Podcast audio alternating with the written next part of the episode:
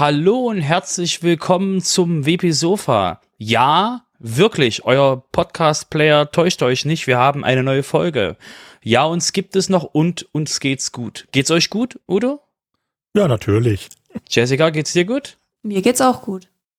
Sehr schön. Dann willkommen bei einer, sagen wir mal, spezielleren Folge, weil wir ja länger nicht schon da waren und wir so das Jahr so ausklingt, stelle ich jetzt im Hintergrund leise die Musik von früher vor, wo wir quasi dann Weihnachtsmusik hatten und so. Ja, willkommen bei einer Rückblick-Spezialfolge. Wo wir euch einfach mal abholen wollen, was so im Jahr so passiert ist und eben was wir dazu für Meinungen haben und eben auch, wo wir auch ein paar Sachen betreffen uns auch direkt. Deswegen wollen wir euch dementsprechend mal einfach mal so abholen und haben so ein paar Themen für euch mitgebracht. Und ich würde sagen, wollen wir direkt einsteigen? Wir hätten direkt einen WordCamp, über das wir reden könnten. Da kann der Robert direkt mal weitermachen bei dem. Er hat das nämlich mit verbrochen. Genau, total schamlos. Geht's das erste Thema, was uns eingefallen ist, weil das chronologisch gesehen das erste ist, seitdem wir quasi dann die letzte Folge hatten. Und wir fangen jetzt auch im Mitte des Jahres an, weil wenn ihr die alten Sachen vom Jahr wissen wollt, ist die einfache Aussage, wir haben da so ein Archiv auf unserer Webseite und auch in eurem Podcast-Player und ihr könnt da einfach dementsprechend euch die älteren Folgen anhören. Und worum es quasi jetzt geht, wäre das WordCamp Leipzig, was wir da am 1. Juli diesen Jahres hatten. Und wo es darum ging, dass wir einfach mal das kleinste sag ich mal, vom Approach her, das kleinste WordCamp einfach mal machen wollten, weil es immer so war, dass alle gesagt haben, oh ja, die WordCamps sind so riesig und wir müssen so viel machen und es muss eine Afterparty geben und wir müssen auf jeden Fall alle ins Bällebad und wir müssen alle quasi Achterbahn fahren und Essen müssen wir auf jeden Fall von einem Hochnobel-Restaurant kriegen und alles muss das Beste sein. Und als ich mir das dann damals angeguckt habe in den Statuten von WordPress, war das dieses so, wo steht das hier, dass das quasi sein muss? Und deswegen war das ewig lang Thema dann in der Community und alle haben gesagt, ja, das sollte mal irgendjemand machen. Und niemand hat es gemacht und dann habe ich irgendwann gesagt, weißt du was? Machen wir das doch einfach mal. Und deswegen gab es quasi einen WordCamp an einem Tag mit einem Track, mit, ich glaube, sieben Speaker hatten wir dann, also sieben Themen hatten wir, 7 Sessions. Und es war quasi ein schönes Zusammenkommen der Community, um einfach mal zu zeigen, dass es halt auch ohne viel Pompom und Ähnliches geht. Wir hatten keine Speakerstände, wir hatten ein Banner, das in der Ecke stand, wir hatten zwei Sponsoren, Group One und Dionos, die uns quasi dort unterstützt hatten, das hinzubekommen. Und ansonsten war das halt ein sehr, sehr entspannter Event. Ja. Eure Meinung dazu? Ich war nicht da. Ich wollte zwar ursprünglich hin, hab's aber dann nicht geschafft. Ich kenne nur die Rückmeldungen von denen, die da waren und die waren wohl alle auch begeistert. Ja, wir hatten sogar eine ungeplante Afterparty. Ich wollte sie eigentlich alle aus dem Gebäude rauswerfen. Da wurde so, nein, das hört jetzt auf. Und die so, komm, wir können jetzt noch hier bleiben. Und die Venue hat gesagt, komm, hier ist der Schlüssel. Wir zeigen euch, wie wir quasi abschließen und macht nichts kaputt und geht dann quasi einfach raus und zieht die Tür hinter euch zu. Und dann haben wir halt noch eine Afterparty mit Pizza bestellen gemacht. Also doch ein etwas ausführlicheres WordCamp. Aber wie das war dann, da habe ich extra gesagt, so das ist jetzt nicht, gehört nicht mehr zum Planungsbereich dazu. Wenn, da waren halt die Organizer gesagt, ach komm, wir können das doch machen. Und ich so, weil das halt gegen das Prinzip stand. Und das war während des ganzen Organisen von dem Event, war das immer wieder so gewesen, dass wir quasi irgendwas gehabt hatten, wo dann die anderen Organizer gesagt haben, hey, das können wir doch machen. Und ich so, nein. Also wir hatten zum Beispiel einen Anbieter, der hätte uns Sitzwürfel mit dem WordPress-Logo kostenlos oder keine Ahnung was gegen irgendwas Günstiges quasi hinstellen können. Und ich habe ja gesagt, das widerspricht aber dem Gedanken, ein MVP, also ein Minimum Viable Product, WordCamp zu sein. Es soll ja quasi vom Prinzip her minimal sein. Und als letzter Punkt von mir dazu, Die Kollegen aus Leipzig wollen das jetzt nächstes Jahr nochmal machen. Also im April rum ist es der Plan, das nochmal zu machen. Und das WordCamp Karlsruhe, was es nächstes Jahr auch so im April, Mai geben soll, die wollen da quasi das Konzept so weit übernehmen, dass sie halt auch, wie gesagt, ein sehr reduziertes, fokussiertes WordCamp auf das Erlebnis quasi zusammenzukommen machen wollen. Aber Leipzig im April? Hm? Dann nicht irgendwie Juli im Gespräch wieder? Nee, ist im April. Okay. Es ist sogar so, dass der aktuelle Termin, der jetzt noch nicht bestätigt ist, es ist nur quasi, was sagt die Venue, wie fühlt sich die Venue, aber das sind ja noch mal Iterationsstufen mit der Foundation, vertraglich und ähnliches noch dabei. Aktuell sieht es so aus, und jetzt könnt ihr euch vorstellen, wie es mir dabei ging, ich werde da nicht da sein können. Oh. Das ist traurig und witzig. Ich bin zu dem WordCamp meiner eigenen Stadt nicht da. Wahrscheinlich. Deswegen, yay. Genau. Ja, das wird, wie gesagt, nächstes Jahr ist es aktuell geplant, das nochmal stattfinden zu lassen und halt auf einem, wirklich auch mit dem, das noch ein bisschen dann zu ändern, weil es muss nicht mehr MVP sein und da, wie gesagt, zu schauen, was halt der Community bereitgestellt werden kann dafür. Ja, das hat mich so ein bisschen erinnert, als wir damals überlegt hatten, 2016, ob wir in Köln noch kurzfristig ein WordCamp machen. Das war das dem Startplatz nachher, was wir dann mit ein paar Wochen Vorlauf gemacht haben, oder 2-3 Monate Vorlauf. Da war die Aussage von Thomas immer, WordCamp heißt WLAN, 50 Mann und ein Podcafé. Mhm. Ich glaube, das ist ungefähr das, was ihr jetzt umgesetzt habt. Genau. Es hat ja funktioniert. Genau. Wir hatten keinen Kaffee. Und der Kaffee ist auch kein Requirement. Genau, ich wurde auch schief angeguckt, aber ich habe gesagt, es muss keinen Kaffee geben, Hauptsache es gibt quasi was zu trinken. Da, wie gesagt, es ist der ganze Gedanke war halt hinter dem WordCamp, einfach mal was hinzustellen, was halt wirklich das Minimum ist, um zu zeigen, das geht halt auch so. Man muss es halt nicht selber quasi fertig machen und da das Leben schwer machen mit irgendwelchen utopischen 2-3-Tage-Sachen für einen lokalen kleinen Event, wo es einfach nur darum geht, die Leute zusammenzubringen. Gut. Ich würde sagen, also wenn ihr das jetzt gerade hört, Leipzig, April nächsten Jahres ist aktuell der Plan, falls ihr hinkommen wollt. Die Venue ist, wie gesagt, sehr, sehr schön und sehr kuschelig. Passen, wie gesagt, nur knapp 100 Leute rein. Wenn, wie gesagt, dann der Verkauf losgeht, schaut euch's an und kommt mal vorbei. Da muss mal gucken, dass das nicht mit anderen Sachen kollidiert.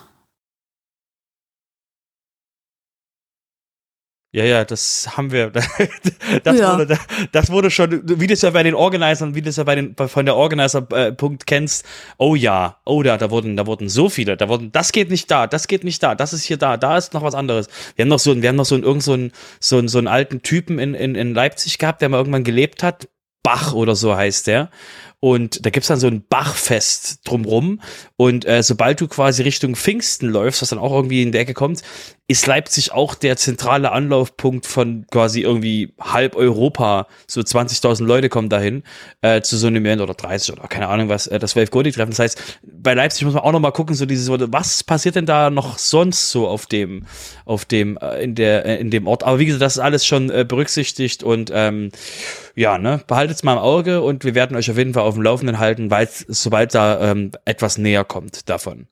Ja, also ich habe gerade mal nachgeschaut, Ostern ist die letzten Tage im März, das heißt, der April ist relativ frei. Okay. Ich würde sagen, kommen wir gleich zum nächsten Thema, was auch irgendwie so dass du schon wieder schamlos übernehmen kannst. Ja, genau, weil es irgendwie quasi genau völlig eigennützig hier, weil wir halt die News hatten und wir konnten dich halt nicht quasi über die letzten Monate abholen. Wenn ihr das schon mal gehört habt, es gibt so ein Backup-Plugin, das nennt sich BackWPup. Und das Plugin war ja auch hier schon ein paar Mal im Sofa Thema Und jedes Mal, wenn das Thema war, habe ich mich zurückgehalten, irgendwas dazu zu sagen, weil das war mal unseres, also das war mal das von der Insight. Und das hatten wir im August der Group One verkauft. Die haben auch WP Rocket haben die auch, und die haben auch RankMath dieses Jahr gekauft. Das heißt, die haben mit BackWPup jetzt eben dementsprechend, als BackWPup haben die gekauft, Search and Replays und AdMinimize, haben die eben jetzt so 3 Plugins von uns übernommen, wo alle Leute gesagt haben, so, oh mein Gott, ihr verkauft euer Plugin-Geschäft und warum macht ihr das? Und die einfache Antwort war von uns, dass wir halt dementsprechend nicht den Fokus auf diese Plugins draufgesetzt haben, weil wir halt in erster Linie eine Agentur sind und deswegen eben für uns die Plugins halt, ich hab's immer so schön gesagt, wir haben quasi Ablenkungen verkauft. Weil wir haben immer noch Multilingualpress, das ist ein anderes Plugin von uns, und das behalten wir auch, weil wir eben das ist halt eher uns quasi als Übersetzungslösung für größere Firmen, ist das halt eher so eine Geschichte, die halt wir auch intern brauchen und die auch unsere Kunden benutzen. Und BackWPup ist halt so, als Enterprise-Agentur benutzt du das nicht auf Live-Umgebungen für Kunden.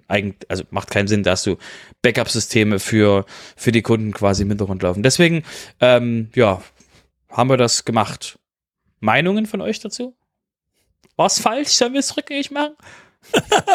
Ich glaube, da wäre es jetzt zu spät für. Ja, auf jeden Fall. Ich würde sagen, Rückgaberecht ist doch schon längst abgelaufen. Ja, ich denke auch mal, das ist da auch in guten Händen, von daher. Genau, also falls ihr euch fragt, wer jetzt quasi so, oh mein Gott, wer hat das übernommen? Falls ihr den Simon Kraft kennt, der früher mal bei einem Hoster war und jetzt quasi bei einem anderen Hoster ist, nämlich bei der Group One. Der Simon ist da im Radius von diesem System ist er quasi mit dabei. Also der hat, wie gesagt, ein großes Produktportfolio bei sich gerade laufen, mit den Produkten, die er macht bei Group One, und hat eben dementsprechend ist auch die Person, die da auch eben Tipps und Beratung und ähnliches bei Group One zum Thema den Produkten mit hat und da auch dementsprechend Einfluss hat. Das heißt, es ist wirklich, wie es Udo gesagt hat, ist in guten Händen. Ja, und ich meine, das ist ja nicht das einzige Plugin, was sie betreuen, sondern da gehört ja auch, wie gesagt, RankMath noch zu, WP Rocket, also durchaus auch andere Schwergewichte in der WordPress-Szene. Genau. Okay, von Themen, die wo ich nur reden kann, kommen wir mal zu einem Thema, wo ich Jessica schamlos rüberziehen kann. Jessica, ja. Du warst doch dieses Jahr beim WordCamp US und beim Community Summit, richtig? Das ist richtig. Wie ging's dir da? Es war kalt. Oh Gott, danke fürs Erinnern. Oh Gott. Ja. Also man muss dazu sagen, so wenn man sich das im Sommer anschaut, Ende August, Washington DC, Temperaturen so um die 30 Grad, da denkt man sich so, ja, komm, lass mal schön Sommerklamotten einpacken, das wird ganz angenehm. Was man aber nicht bedenkt oder ich nicht bedacht habe, beziehungsweise ich es bei meinem ersten USA-Besuch in Nashville, allerdings im Dezember, nicht so gemerkt habe, ist, die stehen verdammt nochmal auf Klimaanlagen.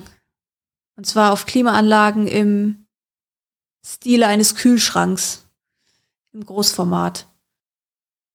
Ja, furchtbar. Furchtbar. Also das war das kälteste WordCamp, auf dem ich je war. Und ich bin zum Aufwärmen rausgegangen. An die frische Luft. Das muss man sich auch mal vorstellen. Ich wurde von Jos interviewt und da war das, was ist das, was dir spontan beim WordCamp US einfällt? Ich so, es ist kalt und wenn du in die Vortragsräume gehst, wird's noch kälter. Weil selbst auf den Gängen, genau, auf den Gängen war es schon kalt, weil, wie gesagt, die alles runterkühlen müssen und so. Und der Amerikaner kommt zu mir mit dem, oh, mir ist warm. Ich denke mir so, what, was ist bei euch kaputt?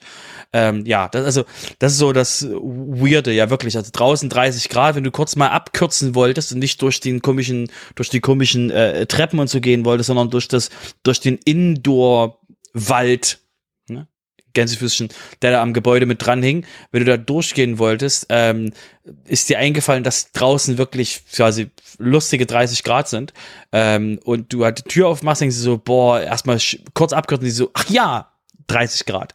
Und dann gehst du wieder rein, dann gehst du durch den kleinen Wald, den sie da hatten, oder durch die Bäume und so. Das Atrium hieß das. Genau, das Atrium, das war quasi so ein, die hatten quasi so einen riesengroßen Indoor-Garten. Hochhaus, und an dem Hochhaus war da so ein Glasgewächshaus dran, und genau, in dem war quasi dieses Atrium. Und aber da war es angenehm, da war es nicht zu kalt im Atrium. Da hat's ja, mir weil sie diesen Bereich ja nicht auf frostige Temperaturen runterkühlen können, weil es einfach zu groß ist. Ja gut, die Glasfläche, die war schon sehr imposant, das stimmt. Genau, also muss man sich vorstellen, links und rechts so 11, 12, 13-stöckiges Gebäude und in der Mitte quasi Gewächshaus. Genau, das können sie glücklicherweise nicht runterkühlen. Zu unserem Glück.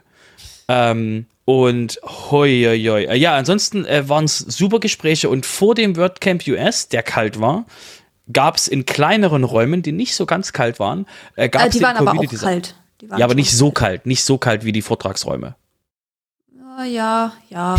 Ich hab die ganze Woche 2 Schichten getragen, also 2 Jacken übereinander, weil es einfach so kalt war. Ja, okay, da habe ich quasi mehr Körperfett, du hast vollkommen recht. Deswegen war es für mich quasi das war da nicht so schlimm dran. Und was macht denn der Community Summit, Jessica? Der findet unregelmäßig statt. Das letzte Mal, was war, einige Jährchen her, ich weiß gar nicht mehr. Der findet regelmäßig statt, um quasi den Gesichtswahn sie zu retten. Der war das letzte Mal 2017 in Paris, und verrückterweise, du wirst jetzt wahrscheinlich lachen, ist er quasi fast schon im Rhythmus, weil er hat quasi 2023 stattgefunden, und jetzt rate, wann der stattfinden sollte. Ja, wenn du sagst 17, wahrscheinlich 20. Richtig! Und da war irgendwas. Ja, da war irgendwas. Irgendwas mit genau. Corona deswegen, so. Also mir gesagt haben, quasi, er sollte eigentlich 2020 stattfinden, aber da wie gesagt, ja, nee, ging halt nicht. Und deswegen war das dann dieses, okay, alle 3 Jahre, verstehe. Aber vielleicht findet er jetzt auch häufiger statt, weil wir haben halt gemerkt, dass wir über einige Themen eigentlich reden müssten, die da drin sind. Ja, und da gab es viele verschiedene Themen, über die man geredet hat. Alles Themen, die alle so ein bisschen... ja, die man so ganzheitlich betrachten muss, die man nicht einfach nur in irgendeinem Weekly Meeting oder so klären kann, wo man so viele wichtige Leute auch zusammen bringen kann, / muss, aber halt auch weitere neue andere Stimmen, die einfach nicht so bekannt sind und die trotzdem aber eben ihr Wissen und ihr Empfinden zu verschiedenen Themen halt auch einfach beitragen können. Und da gab es viele verschiedene spannende Themen. Das reicht halt von irgendwie technischen Sachen wie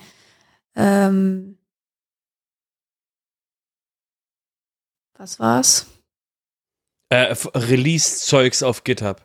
Ja, sowas zum Beispiel. Oder andere. Ich überlege, ich versuche gerade, mich zu erinnern, in welchen Dingen ich drin war. Auf jeden Fall, es gab einige Sachen, die jetzt so mit Core-Entwicklung zu tun hatten, mit eben so Releases zu tun hatten. Dann gab es ein Thema zu Default Themes oder eine Session, die sich nur um Default Themes gedreht hat. Dann gab es eine Session zu Diversity, Equity, Inclusion and Belonging. Das ist relativ neues Thema, aber es ist die Working Group dahinter, die ist relativ neu. Und ja, da redet man halt einfach über Themen, über die man so im Alltag nicht so wirklich redet, weil du viele Meinungen brauchst, du brauchst viele unterschiedliche Meinungen. Und das sind halt so Sachen, finde ich, die man auch tatsächlich sehr gut in Personen ansprechen kann. Natürlich ist es so, dass man nicht ad hoc zu einer Lösung kommt, sondern es einfach mal diskutiert werden muss. Aber daraus können sich halt nächste Schritte ableiten. Was müssen wir noch diskutieren? Wo müssen wir noch recherchieren? Können vielleicht erste kleinere Aufgaben schon übernommen werden? Und dafür ist eigentlich dieser Community Summit da. Genau, und für alle, die jetzt sagen so, diese geheimen Treffen und da wird ganz viele in den Backrooms besprochen und sowas. Schaut mal in die Shownotes, da ist ein Link. Sorry, dass jetzt von den Leuten, die das gerade haben, eure Luftblase platzt mit dem, aber die reden doch so viel. Ihr habt jetzt extrem viel zu lesen. Weil von allen Gesprächen in den Arbeitsgruppen, die da drin waren, sind quasi Notizen auf makewordpress.org/summit. Und da ist extrem viel, was eben besprochen wurde, wo jetzt eben Dinge noch im Hintergrund jetzt quasi von irgendwelchen Leuten mitgenommen werden, die jetzt auch quasi auf makewordpress.org dann Auswirkungen haben, aber es geht halt wirklich darum, dass eben die Themen, wie es Jessica gerade gesagt hat, die Themen, wo normalerweise keiner für Zeit hat, weil, oh mein Gott, wir müssen hier Releases machen, wir müssen mal vorwärts gehen, es braucht quasi Dinge, konnten halt da besprochen werden und eben auch, was halt für mich spannend war, waren halt auch die Perspektiven. Also bei mir zum Beispiel war das, ich war in dem, völlig überraschend, ich weiß, ihr werdet es gleich, ist verrückt für euch. Ich war in den Enterprise-Themen drin und da saßen halt dann Leute drin aus der WordPress-Community, für die das Enterprise-Thema nicht ein permanentes Thema ist. Und als die dann gelesen haben, wo dann das erste, das dann in dem Raum stattfand, in dem Enterprise-Raum, war Begriffsdefinition, was meinen wir mit Enterprise? Mit Enterprise-Projekten. Also mit richtig großen Projekten. Und dann sind quasi so, haben mir danach dann Leute erzählt, die sind fast vom Stuhl gefallen, als sie gelesen haben, so, ja, 1 Milliarde und so Umsatz von dem Unternehmen und sowas und ja, mehrere Millionen auf jeden Fall, da fängt es erstmal an und so, die sind quasi vom Stuhl gekippt, weil für die war das so diese, wie, so groß gehen WordPress-Projekte? Und die saßen dann halt im Raum mit drin und haben halt bei Fragen mitgearbeitet, wie erreichen wir solche Unternehmen, dass sie quasi bei WordPress mitmachen wollen. Und der Hintergrund da ist wirklich, denen ihre Perspektive zu kriegen, von den Leuten, die da eben aus der WordPress-Community Freelancer oder eben normale Kontributoren sind und eben nicht diese Projekte machen, die für andere Agenturen eben normal sind, diese Perspektive zu kriegen, wo halt gesagt wird, deswegen, also wie können wir Leute von solchen großen Unternehmen, die Kunden von WordPress sind, motivieren, an WordPress was zurückzugeben? Wie können wir die überhaupt motivieren, dass die überhaupt sich mal drüber nachdenken, was das System ist, weil es geht ja nicht nur darum, dass die Leute dementsprechend WordPress einfach benutzen können, sondern es geht ja für uns auch darum, okay, wie können wir Leute enablen, die vielleicht überhaupt nicht wissen, dass sie zu WordPress was beitragen können. Und das war halt auch schon mal interessant, dann quasi deren Perspektive zu sehen und mit denen zu arbeiten, wie man eben an solche Leute, was man eben machen könnte, wenn man an solche Leute rankommt. Deswegen war das, wie gesagt, für mich auch sehr spannende Themen, eben da wirklich mit den Leuten zusammenzuarbeiten und eben da auch die Kollaboration zwischen den unterschiedlichen Perspektiven, die da eben, sag ich mal, sinnvoll und notwendig sind, um so ein Thema voranzubringen. Das heißt, das war also nicht ein Interesse, ein Meinungsaustausch zwischen denen, die solche großen Projekte betreiben alleine, sondern auch mit kleineren Einheiten, die einmal ein Gespür dafür kriegen sollten, sage ich mal. Genau, völlig normale User, die halt auf jedem WordCamp mal sind, also nicht User, aber eben Freelancer und Kontributoren und Menschen, die quasi irgendwie sagen, die halt vorher beim Summit gesagt haben, ich würde gerne mitmachen, ich hätte folgende Perspektive mitzubringen, und die wurden halt dann, und die konnten sich halt dann die Themen raussuchen, und jeder konnte sich halt in irgendein Thema reinsetzen, wo die Person halt selber sagt, okay, ich hätte Interesse dran, mich reinzusetzen, haben sich halt reingesetzt und wurden halt dann quasi, also bei größeren Themen eben in Gruppen aufgeteilt, und das werden halt extrem verschiedene Perspektiven, wie eben kollaborativ zusammengearbeitet wurde es in Gruppen aufgeteilt, und da halt wirklich, um halt mit verschiedenen Arten von Kollaborationsmöglichkeiten eben wirklich aus den Menschen, die da sind, diese Informationen herauszuziehen. Jessica, hast du irgendwie ein Erlebnis auf dem Summit, das so interessant war oder spezial für dich? Ja, das Thema um die Default Themes war ja für mich sehr spannend. Die Diskussion dazu. Und ich hab es gewagt, bei dem... Typisch Jessica. Ja, typisch ich. Bei dem Diversity, Equity, Inclusion and Belonging Thema die Person zu sein, die unterstützt und die Leute quasi einsortiert, wer als nächstes sprechen darf. Ich habe den Begriff vergessen, welche Position das war. Auf jeden Fall. Facility, Moderator, irgendwas so in der Art? Ja, irgendwie so in der Art. Mhm. Also es gab einen Moderator, das war in dem Fall die Birgit Olzem. Die hat das Gespräch so ein bisschen moderiert, geleitet. Und ich habe halt geguckt, okay, wer möchte sich zu Wort melden, wer möchte was sagen. Scheiße, ist das schwer, wenn da 50 Leute im Raum sitzen. Aber ich find's mal sehr geil, dass das Thema quasi fest in deutscher Hand war. Ja, gut, wir hatten natürlich auch noch die Note-Taker, die ganz fleißig Notizen geschrieben haben. Das Ergebnis seht ihr dann, wenn ihr auf den Link in den Shownotes klickt. Aber ja, ich habe das halt angeboten, weil Birgit war so ein bisschen nervös. Ich kann es nachvollziehen, also sich da hinzustellen und dann erstmal so ein, so ein Thema zu haben, das auch sehr emotional ist tatsächlich.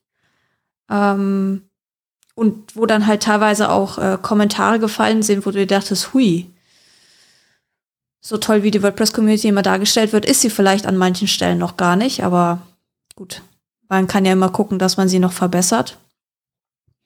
Von daher dachte ich mir so gut. Also es war jedem freigestellt zu volontieren an der Stelle, also eben diesem Moderator, Mitmoderator, respektive eben als Note-Taker sich zu melden. Aber das war mir tatsächlich mit Jetlag und allem ein bisschen zu viel. Von daher, war auf jeden Fall eine sehr spannende Erfahrung. Schön. Danke, dass du auch dabei warst und da Zeit reingesteckt hast. Nochmal schamlose Eigenwerbung, weil hatten wir jetzt schon mindestens 10 Minuten lang nicht. Also ich meine, das kann ja gar nicht angehen, ne? Weil das Robert so viel redet, ist doch normal. Genau. Ich muss die Zeit quasi von Udo, ich muss quasi aufpassen, dass Udo nicht so viel redet. Der redet heute gar nicht so viel. Und wenn ich mir den Rest vom Fest anschaue, dann weiß ich nicht. Du weißt noch doch, großartig ich bin immer so schüchtern. Ja, natürlich. Ja, Udo, wir könnten vielleicht noch das Privacy-Framework mit einbauen. Einfach nur so als Spaß quasi. Einfach nur das Framework, weil es ja jetzt fertig ist, läuft ja jetzt. Wir könnten es quasi mal kurz mit reinschieben. Was ich mit sagen wollte ist, weil das quasi im Rahmen des WordCamp US hat sich diese Agency Alliance, die es quasi zum WordCamp, es ging zum WordCamp Asia los, dass ein paar Enterprise-Agenturen sich zusammengesetzt haben und das wurde dann nochmal im WordCamp Europe in Athen, gab es dann nochmal so eine Enterprise Agency Alliance, so einen halben Tag, wo wir quasi Vortragsprogramm hatten. Und wie gesagt, meine Agentur ist dann eben Teil davon. Das sind die, sag ich mal, die großen Agenturen im WordPress-Bereich, die sich zusammengeschlossen haben, um eben mal so einen Gegenpol gegen die Enterprise-Systeme von den anderen. Also nicht Drupal, bitte nicht Drupal. Wir reden hier von Adobe Experience Manager, Sitecore und den anderen, die da so rumfliegen, also die Enterprise CMS-Systeme, Enterprise CMS der anderen Leute. Und die haben sich dann, also wir haben uns dann quasi nochmal umbenannt im Rahmen des WordCamp US. Und ich bin sehr happy, dass das Agency endlich mal rausgefallen ist, meine Güte.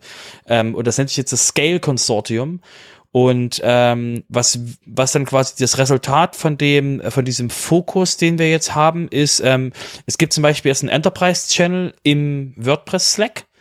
Da passiert jetzt nicht so viel drin. Also im makewordpress.org, also im Slack davon, gibt es quasi einen Enterprise-Channel. Und dieser Enterprise-Channel ist quasi so ein Kooperationsding, da passiert aber nicht viel drin, weil eben das Scale-Konsortium da nicht drin passiert. Wir organisieren uns quasi anders. Und was der Fokus ist eben, dass wir als Fokusschwerpunkt eben da Sachen vorwärts schieben. Es gibt so eine Enterprise-Survey, die dann auch auf der Make WordPress, also auf der WordPress.org/Enterprise-Seite oben verlinkt war, wo die Enterprise-Survey drin ist. Das sind Case-Studies vom Scale-Konsortium auf der Enterprise-Seite. Das heißt, da geht's eben das, was eben jahrelang jetzt bei dem Enterprise-Bereich dort in dem Growth, oh Gott, wie ist das im WordPress? Die hatten das im WordPress-Slack, die hatten so einen Growth Council, das war das Wort. Und das Growth Council ist damals gescheitert, weil sie einfach nicht vorwärts gekommen sind. Die konnten einfach nicht sich auf Dinge einigen. Und deswegen war auch Matt dann auch ganz froh, dass quasi jetzt jemand Externes, also die Agenturen, sich zusammenraufen und nicht gegeneinander arbeiten, sondern da eben wirklich zusammensitzen und eben versuchen, WordPress im Enterprise-Bereich quasi mehr voranzubringen. Das wollten wir auf jeden Fall nochmal mit anteasern, weil es eben, diese Kooperation wird noch mehr gesehen werden in den nächsten Jahren, und das Ziel ist halt wirklich, nicht Werbung für irgendeine Agentur zu machen, sondern wirklich für WordPress im Enterprise-Bereich. Ich weiß, es ist nicht die primäre Zielgruppe von allen, die hier gerade da sind, aber existiert halt trotzdem als Zielgruppe. So Nischenzeugs. Ja, aber ich sag mal, das ist nicht ganz irrelevant insgesamt, weil WordPress ist ja so, wird ja immer noch so gern als Blog-Tool gesehen, und man kann halt mit WordPress so viel machen. Und ich finde, sich da irgendwie zusammenzuschließen und sich auszutauschen auf einer Ebene, die halt nicht kleinere Agenturen sind oder Freelancer oder wie auch immer, da sind die Themen ja auch einfach andere. Das hat ja nichts damit zu tun, dass man sich da so einigelt, sondern dass es durchaus auch gute Gespräche geben kann und auch vielleicht WordPress insgesamt voranzutreiben an manchen Stellen, für den Enterprise-Bereich interessant sind. Genau, also für uns zum Beispiel eins der Themen, das wir haben, was wir noch voranbringen, ist halt die Security-Seite von WordPress.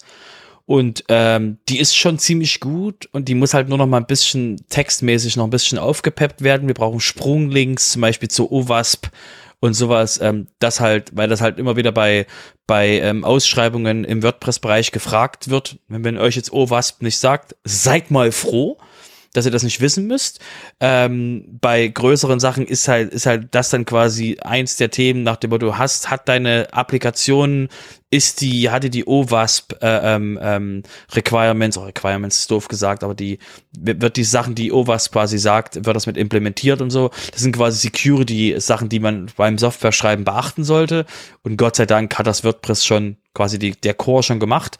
Deswegen sind wir da einfach quasi easy dann zu sagen, hallo da, guck mal auf diese Security-Page von WordPress, da steht das alles schon drauf. Das heißt, da ist eine Menge Sachen, die wir als Scale einfach mal zusammenschreiben können, wobei wir einfach quasi die Expertise bei uns halt haben. Wir schreiben solche Sachen zu OWASP und zu irgendwas, schicken wir den Kunden, und für uns ist einfach jetzt quasi sehr nützlich, das einfach irgendwo hinzupacken, wo wir dann quasi als Agentur einfach drauflegen können und sagen, da drüben steht das, die Seite ist wordpress.org, und da steht das drauf. Da ist der Deep Link, da kannst du gucken, guck mal, das ist die offizielle Quelle von WordPress, die sagen das Gleiche, was wir sagen, weil wir das quasi da drüben hingeschrieben haben. Deswegen ist es schon sehr praktisch und wird auf jeden Fall noch sehr spannend in der nächsten, also quasi nächstes Jahr zum Beispiel wird das nochmal sehr spannend. Okay, ich würde sagen, weil Jessica schon lange nichts mehr gesagt hat. Genau, Jessica. Das geht so nicht. Jessie, dein Thema. Da war ein WordCamp in einer Stadt, wo man Taxis bar bezahlen muss. Und wo die Bahn auch sich weigerte zu halten. Kommt drauf an, wann du hinfährst. Welcher Richtung du kommst. Und aus welcher Richtung du kommst. Ja, an dem Wochenende war es, glaube ich, mehr oder weniger komplett so weit, ne? Genau. Es ging tatsächlich, aber es war mit einmal mehr Umsteigen. Genau. Und jetzt um ganz kurz eine Lanze zu brechen, weil wenn Birgit das anhört, Gerolstein ist ein cooler Ort. Es ist nur, ich bin einfach so verwöhnt. Ich bin einfach Stadtkind. Nee, wenn ich um die Welt, wenn ich um die Welt reise und so quasi nächstes Jahr Taiwan bin und nächstes Jahr dann quasi nochmal WordCamp US in Portland mitnehme und sowas. Ich bin einfach verwöhnt, was die Hotel-, Reise- und Buchungsdichte von Uber und ähnlichen Funktionen quasi ist. Ich bin, also das war nochmal ein schöner Reset, dieses so, ja, das ist quasi hier, das geht hier nicht anders, weil hier sind auch Berge und so. Aber Jessica, erzähl uns doch mal was vom WordCamp Deutschland. Ja, wo soll ich anfangen? Also es war ein cooles Event. Es hat sehr viel Arbeit gekostet, das muss ich auch dazu sagen. Aber wir haben es irgendwie gewuppt bekommen und das Feedback war ja durchweg positiv, also natürlich, es gibt immer Sachen, die man verbessern kann, die nicht optimal waren. Und ja, hinkommen war schwierig. Ja, Hotels waren schwierig. Ja, öffentlicher Personennahverkehr quasi nicht existent. Aber es ist halt auf dem Land. So, Gerolstein ist jetzt nicht so klein, also im Vergleich zu den ganzen Ortschaften drumherum. Aber es ist halt auch keine Großstadt. Das muss man halt auch dazu sagen. Ja, und wenn man fair ist, jeder, der teilgenommen hat, ist auch untergekommen. Und wenn nicht in Gerolstein, dann im Nachbarort. Das hört sich jetzt schlimm an. Ich konnte noch nicht mal in Gerolstein übernachten. Ja, aber wenn wir ein WordCamp in einer Größenstadt hatten, hieß das ja auch nicht, dass man direkt um die Ecke übernachtet, sondern da musste man eventuell auch dann vom Hotel aus mit der Straßenbahn zuerst mal ein paar Stationen fahren, je nachdem, wo man war. Oder mit dem Auto oder mit dem Taxi oder wie auch immer. Also von daher habe ich das nicht als so schlimm da empfunden. Na gut, kommt auch daher, dass ich aus der Gegend komme, aber es war ein kleiner Ort und im Endeffekt, es hat sich doch eigentlich gezeigt, dass er für uns vollkommen ausreichend in der Größe war. Also es hat auch Limitationen aufgezeigt, was du infrastrukturell beachten musst tatsächlich, weil das WordCamp auch so geplant wurde, weil es nicht anders ging, vom Datum her tatsächlich. Also wir hatten zwei Optionen und die zweite Option wäre am gleichen Wochenende wie das WordCamp Netherlands gewesen, einen Monat vorher. Und da haben wir gesagt, nee, dann... Weil das quasi auch für die Niederlande relativ nah liegt, haben wir gesagt, nee, das machen wir nicht. Und somit ist es halt der Oktober geworden. Aber das ist halt auch Ferienzeit zum einen in Deutschland gewesen und auch in den Niederlanden. Das heißt, das war eh schon etwas voller, weil die Leute halt dann in den Urlaub gefahren sind und halt wandern gegangen sind in der schönen Eifel und solche Geschichten gemacht haben. Ja, also es hat alles irgendwie funktioniert. Jeder, der da war, und das waren, glaube gezählt, wahrscheinlich plus minus ein paar Nasen, die wir irgendwie nicht ganz abgehakt haben auf der Liste. Also wir hatten eine Zahl von 277 Attendees, die tatsächlich Tickets, die wir verkauft haben, das waren 277, so rum. Und 234 Leute, die tatsächlich vor Ort waren. So waren die Zahlen, glaube ich, wenn ich mich richtig erinnere. Und das halt für ein Event, was relativ kurzfristig, also innerhalb von 4 Monaten, tatsächlich auf die Beine gestellt wurde, an einem Ort, der nicht so einfach zu erreichen ist, oder nicht so, was heißt nicht so einfach, aber nicht so bequem zu erreichen ist, wie eine Großstadt, wo man halt mit dem ICE direkt hinfahren kann, finde ich, ist das schon ziemlich gelungen. Und es hat halt vor allen Dingen auch gezeigt, dass die Leute Bock haben auf ein WordCamp, dass sie Bock haben auf ein WordCamp Deutschland und dass sie dafür halt auch nach Gerolstein kommen. Und natürlich wäre es einfacher und cooler gewesen. Man hätte das in Köln, in München, in, keine Ahnung, Frankfurt, was auch immer, Berlin, Hamburg gemacht. Aber da wären die Kosten halt nicht so gewesen, wie wir sie beim WordCamp hatten. Ich wollte gerade sagen, ich meine, man muss ja fairerweise auch dazu sagen, wir haben ja zuerst versucht, es aber irgendwo anders zu machen, nämlich in München. Ne? Nur da war es halt nicht zu den Kosten finanzierbar, die fairerweise tragbar waren. Also da hätten wir in München mehr für die Venue und das Essen bezahlt, als das, was wir jetzt für alles in Gerolstein bezahlt haben. Dazu muss man auch sagen, dass die Venue durch den guten Kontakt von Birgit relativ günstig war und uns das halt auch erlaubt hat, mal auszutesten, okay, wie können wir ein WordCamp sonst gestalten mit den Sponsorengeldern und den Ticketeinnahmen, die wir halt dann in dem oder bei dem WordCamp generiert haben. So, was können wir machen? Was macht Sinn? Was macht eher keinen Sinn? Und das war halt auch ganz spannend zu sehen. Auf was müssen wir uns eigentlich einstellen oder was wollen wir eigentlich auch mit einem WordCamp Deutschland erreichen an der Stelle? Ich meine, wir hatten vorhin das Thema mit dem WordCamp Leipzig und Minimum Viable Product. Ja, es ist definitiv auch ein sinnvoller Ansatz, aber dann musst du natürlich auch hergehen und sagen, okay, das ist ja alles schön und gut, wenn man es zu klein macht, aber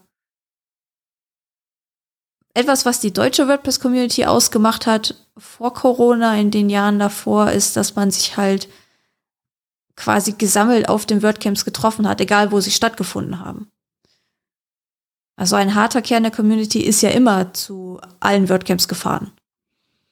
Und ja, das hat sich jetzt quasi wiederholt beim WordCamp Deutschland. Und ich finde, es macht auch Sinn, den Fokus auch ein bisschen anders zu setzen. Also bei dem WordCamp Leipzig oder jetzt auch beim WordCamp Karlsruhe, das klein zu halten, ist, finde ich, eine super Sache, weil man da auch mehr die lokale Community noch mit einbeziehen kann. Weil so ein WordCamp Deutschland hat halt einfach eine andere Ausrichtung, sodass es halt interessanter ist für Unternehmen vor allen Dingen auch. Und ja, dass man halt auf einem etwas höheren Level unterwegs ist, sage ich mal, als wenn man sich so ein kleines WordCamp nimmt und vielleicht da doch eher so die einfachen Anwender hat. Oder die Leute, die gerade erst mit WordPress anfangen. Ja, wobei man hier ja auch noch dazu sagen muss, es war halt das erste, wenn wir jetzt mal das kleine Leipziger WordCamp außen vor lassen, es war das erste Meetup, das erste WordCamp hier in Deutschland nach Corona.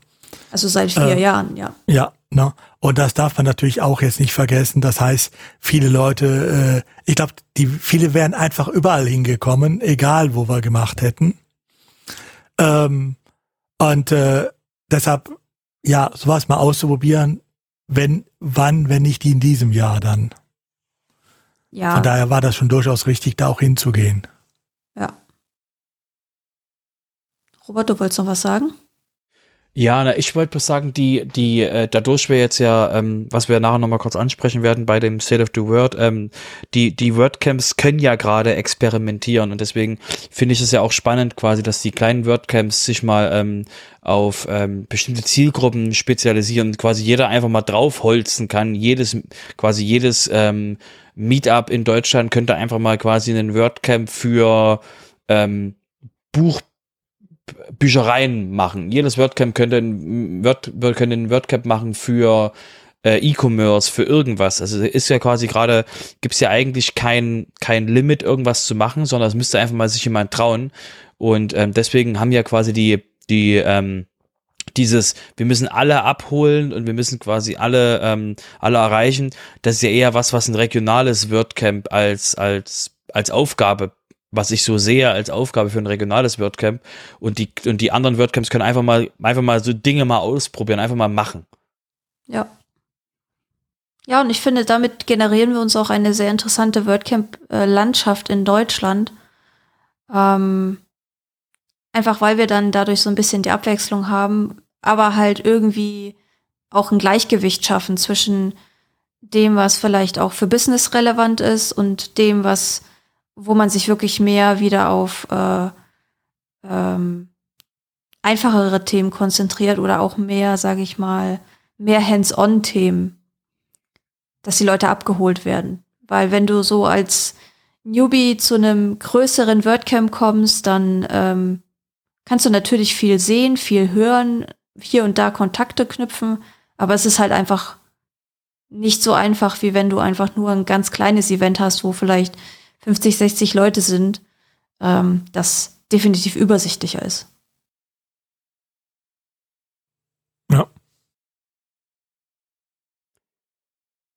Okay, die offensichtliche Frage. Jessica, du wusstest, dass sie kommt. Natürlich. Ich habe nur drauf gewartet. Nächstes Jahr? Gibt es schon jemanden, der sich voraustraut? Also ich habe noch von keinem was gehört und ich glaube, alle warten so auf mich im Moment. Selber schuld. Was lebst du das auch ein Jahr vor, Jessica? Was meinst du mit, was lebe ich das auch ein Jahr vor? Na, dass du so quasi so einen großen Event einfach mal reißen kannst. Das ist quasi so eine Erwartungshaltung. Ist einfach, Jessica macht das schon.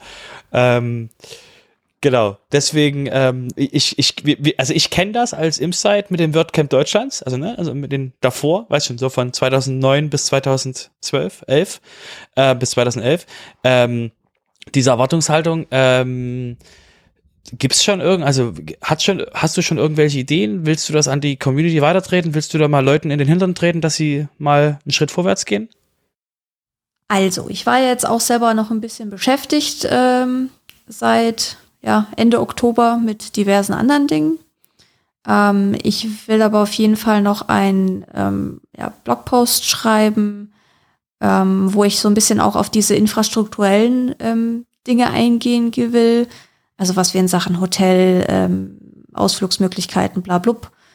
Oder halt diese Infrastruktur, die du in einer Stadt brauchst, damit es Sinn macht, dort ein WordCamp zu veranstalten. Also aus dem ganzen Feedback, was wir bekommen haben von diversesten Leuten. Weil ich glaube, das müssen wir wahrscheinlich ein bisschen verbessern. Also da müssen wir uns doch auf eher eine größere Stadt konzentrieren. Und dann halt auch nochmal einen Aufruf zu starten. Wer weiß was, wo könnte man sowas machen? Und vor allen Dingen, wer hat nochmal Bock, nochmal eine Orga zu machen? Weil ich glaube, so jeder wartet gerade und keiner will sich da jetzt vordrängeln, weil ich dann natürlich auch gerne helfen möchte oder kann oder möchte und auch würde an der Stelle. Aber ja, das ist so gerade der Status. Sehr schön. Wie gesagt, ohne bei dir Druck zu machen. Es war einfach nur so die Frage, die stellt sich halt quasi, weil jetzt Leipzig haben wir auch gesagt. Die Frage, die stellt sich wahrscheinlich jedem seit dem 22. Oktober. So, deswegen habe ich ja nur drauf gewartet, dass irgendjemand, einer von euch mir die Frage stellt. Gern geschehen. Okay. Ich würde sagen, gehen wir zum nächsten Thema, weil die Jessica schon lange nicht mehr was erzählt hat. Jessica, da gab es so ein WordPress-Release. Ich glaube, das war die 6.4 war es, glaube ich. Oh, hast du gut gezählt, Robert? Ich lese es überhaupt nicht ab. Die 6.4 war ja da. Da war ja was Spezielles. Hast du nicht da geholfen, Jessica? Ja, weil ich bekloppt genug bin, für zwei Dinge gleichzeitig zu machen. Habe ich dir in Europe gesagt. Ja, gut, aber ich meine, ich habe es ja hingekriegt. Nochmal, das war kein Hahaha, kriegst du nicht hin, das war ein oh mein Gott, hast du einen Schaden, brauchst du Hilfe? Ich habe einen Schaden, aber nein, ich brauche keine Hilfe, mir ist nicht mehr zu helfen. Und wie du die beiden Events quasi hingekriegt hast, wir haben in WordCamp Deutschland und wir haben die WordPress 6.4 und da ist ein Theme drin. Und Jessica, erzähl doch mal was zum 2024 Theme. Ja, weil ich ja vorhin schon irgendwas von Default Themes gelabert habe. Mhm, genau. Beim Community Summit. Das letzte Release im Jahr, das letzte WordPress-Release im Jahr hat immer die Besonderheit, dass es ein neues Default-Theme gibt. Das ist jetzt schon viele Jahre der Fall. Das war vorher, glaube ich, ein bisschen unregelmäßiger, so in den 2012, 13. Ja, ab 2010, glaube ich, also ab 2010 gibt's die jährlichen Themes. Ja, aber zu der Zeit war das auch noch, dass es so unregelmäßig war. Und irgendwann hat sich das so eingebürgert, dass immer das letzte Release im Jahr ein neues Default-Theme mitbringt, was dann halt so heißt wie das Jahr, in dem es quasi das aktive Theme ist. Also wenn man WordPress neu installiert, ist es quasi das erste Theme, was auf der Website zu sehen ist. Und da sich beim Release 6.4 wieder um ein Underrepresented Gender Release gehandelt hat, wie auch bei WordPress 5.6 Ende 2020, konnte man sich Anfang des Jahres, ich glaube nach dem Cloudfest, weil ich hatte Josepha beim Cloudfest nochmal drauf angesprochen. Und Josepha hatte nach dem Cloudfest dann quasi den Aufruf gestartet, hey, wer möchte bei 6.4 mitmachen? Underrepresented Gender Release. Das heißt, alle wichtigen Positionen werden eben von Menschen besetzt, die sich eben einem underrepresented Gender zugehörig fühlen. Und weil mir das auch Spaß gemacht hat, schon bei 5.6 mitzuarbeiten, habe ich mir gedacht, okay, probier's das einfach nochmal. Mal gucken, was kommt. Und ja, ich wurde dann zusammen mit Maggie Cabrera als Default Theme Lead aufgestellt. Und ja, dann haben wir ganz schnell beim WordCamp Europe festgestellt, ach scheiße, keiner von uns ist Designer, wir sind ja zwei Entwicklerinnen. Und dann ging's los mit der Sucherei. Wer designt uns eigentlich ein Default-Theme? Wir beide können das nicht. Dann hat das so ein bisschen gedauert. Und ich spreche hier von WordCamp Europe, also Anfang Juni. Dann hat das so ein bisschen gedauert, bis in den August rein, bis es endlich feststand, dass es eine Kollegin von Maggie sein wird, nämlich die Beatrice Fiallo. Und ja, die hat auch in relativ kurzer Zeit, ich glaube 2,5 Wochen, hat die Designs auf die Beine gestellt oder das Grunddesign, von dem sich dann alles abgeleitet hat. Und ja, dann hieß es warten. Mal wieder. Als wenn wir nicht schon 2 Monate gewartet hätten. Denn es ist tatsächlich so, dass Matt höchstpersönlich das Default-Theme noch absegnet. Also der muss sagen, jo, gefällt mir, machen wir. Oder nö, da muss noch was anderes her. Überhaupt kein Stress.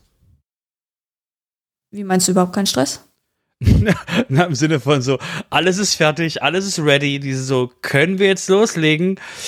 Ja, mal gucken, ob das passt. Also in so, dass halt der Head of the Project quasi da bei sowas noch mit quasi. Also ich weiß, wie du quasi, wie du rumgesprungen bist auf, ich glaube, die WordCamp US war das noch?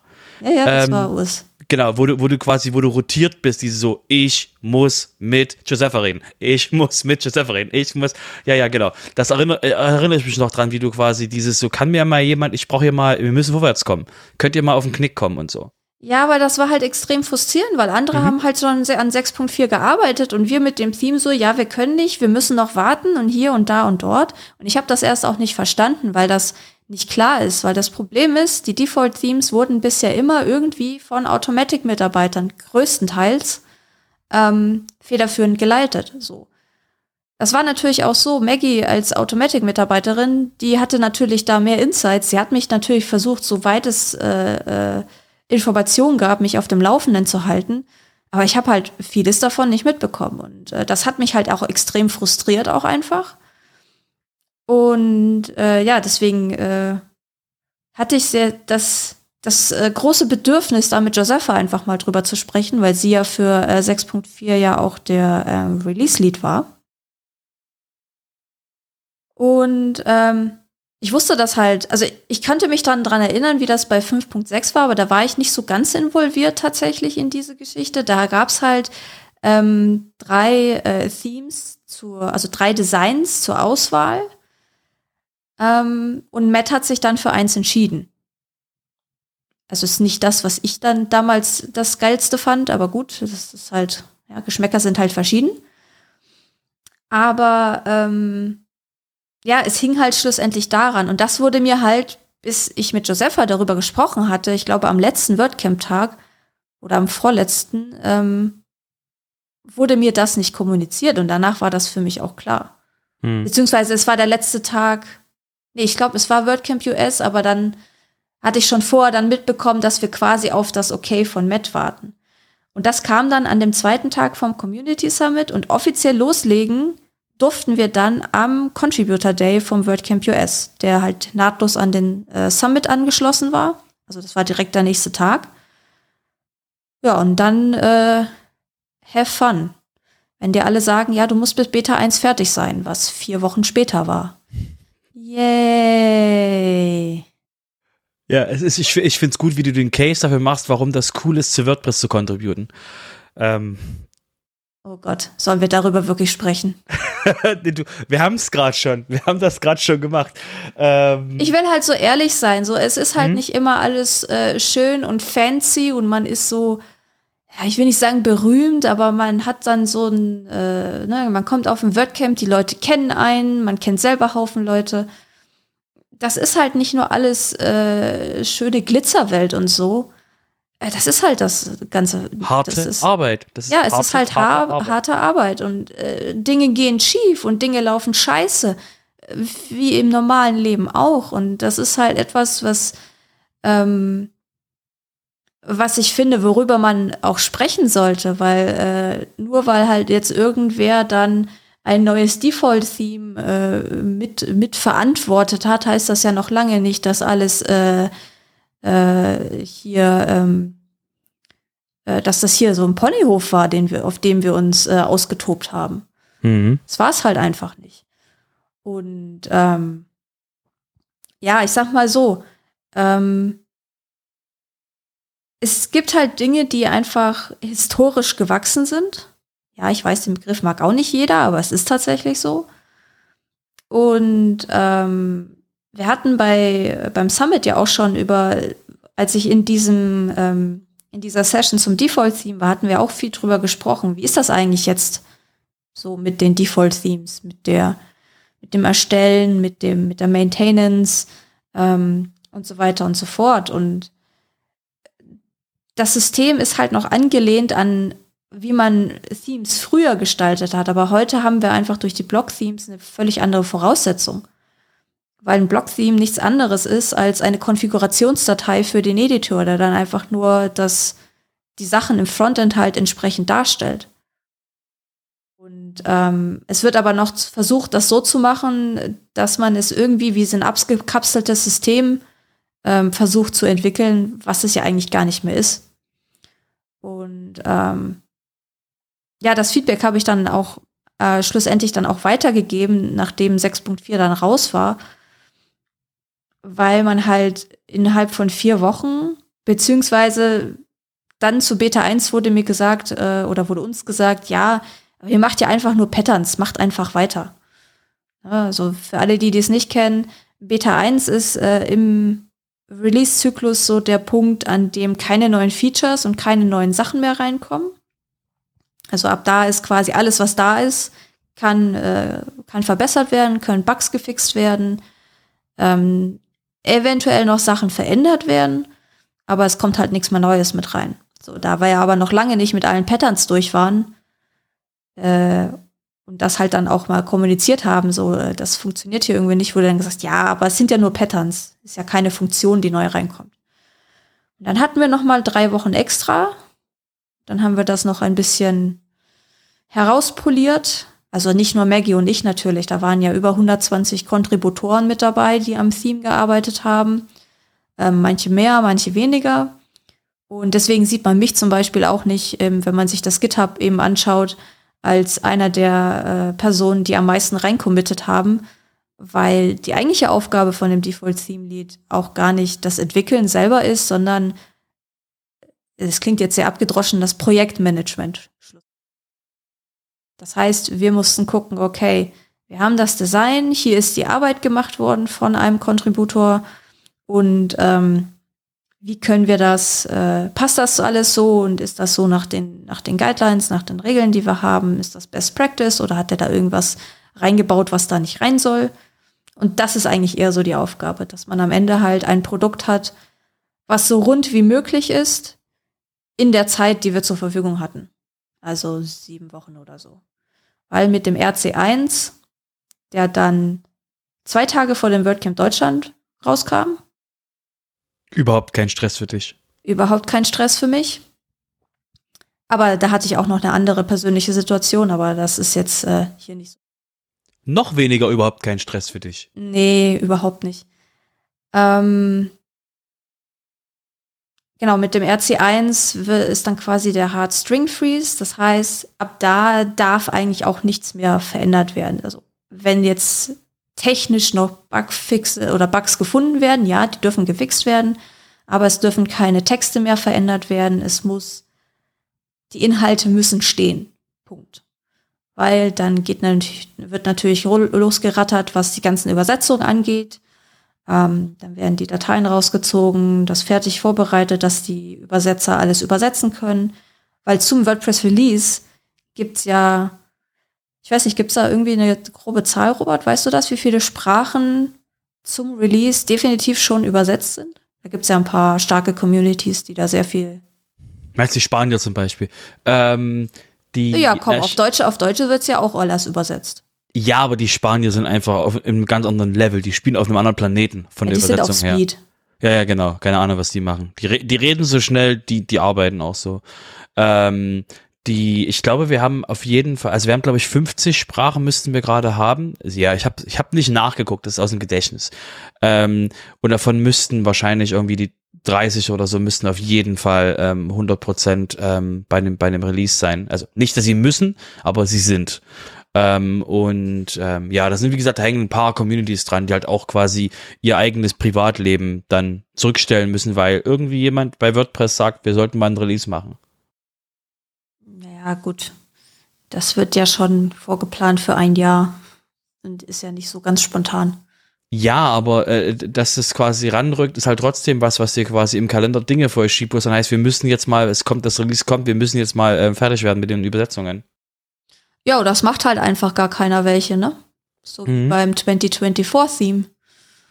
Ich dann am Vorabend da saß, mir das nochmal angeschaut habe und irgendwie dann bei den Übersetzungen gesehen habe, dass wir noch 290 Strings unübersetzt waren. Yay! Mhm. Und solche Sachen macht man dann halt auch noch. Abends. Vorm Schlafengehen. Aber ja, das ist halt WordPress 6.4 gewesen. Wobei tatsächlich seit dem Release-Candidate war es auf jeden Fall sehr viel ruhiger und sehr viel entspannter, weil einfach nicht mehr so viel passiert ist. Da waren nur noch einige wenige Sachen, die noch geklärt werden mussten, wo noch Änderungen gemacht werden mussten. Aber so hatten wir dann zum Release tatsächlich sehr wenig Stress, was ganz gut war. Und ja, das war WordPress 6. Und jetzt die Frage, Vorsicht, ich komme wieder mit einer Frage um die Ecke. Jessica, würdest du es wieder tun? Unter anderen Voraussetzungen ja. Die habe ich, also es gab ein Feedback-Formular, wo jeder so sein Feedback reingeben konnte. Da habe ich das mal detailliert aufgeschrieben, was mir alles aufgefallen ist, teilweise sauer aufgestoßen ist, wo ich teilweise es nicht gut finde, wie es läuft. Und ich habe dann, da wurde auch genau diese Frage gestellt, die du mir gerade gestellt hast, da habe ich drunter geschrieben, ja, durchaus, aber nur, wenn es anders funktioniert. Wenn das so funktioniert wie bisher, mache ich es nicht. Weil ich finde, du musst halt auch irgendwo Grenzen ziehen. Das war schon grenzwertig. Ja, ich hätte auch sagen können, ich mache einfach nicht mehr weiter. Die Möglichkeit habe ich ja immer. Oder die hat jeder immer.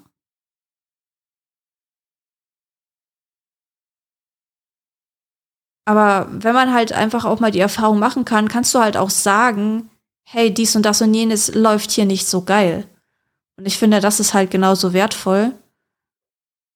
Und ich bin mal gespannt, ob man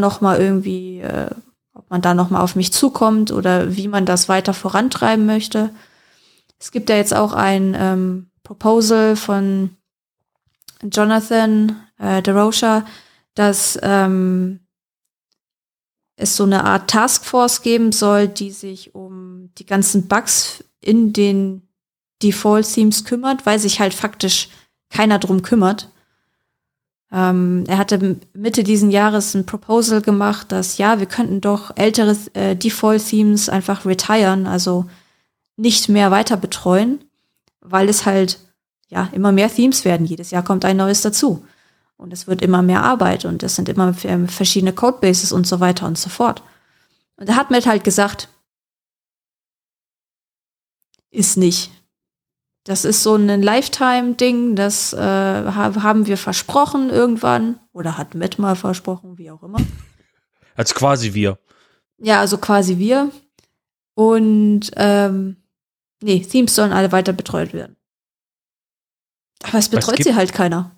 Es gibt halt tausende von Themes. Ja, da musst du halt Ja gut, es gibt tausende von Themes, ja, das stimmt, aber es gibt halt eine ganze Latte Default-Themes, die halt auch keiner betreut.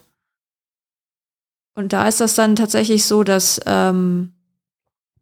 es schön wäre, wenn die Sachen halt oder die Themes halt Bugfixes bekommen, weil ja, nicht alles ist perfekt und ja, der Editor entwickelt sich weiter und vielleicht muss man hier in älteren Themes auch noch mal was nachbasteln oder noch mal was fixen. Und ja, dafür sollen sich halt im kommenden Jahr Leute zusammenfinden. Ich habe mich da unter Vorbehalt gemeldet bei Jonathan, weil ich mir das noch mal anschauen will. Okay, wie viele Leute melden sich da überhaupt? Wie möchte ich das zeitlich unterbringen?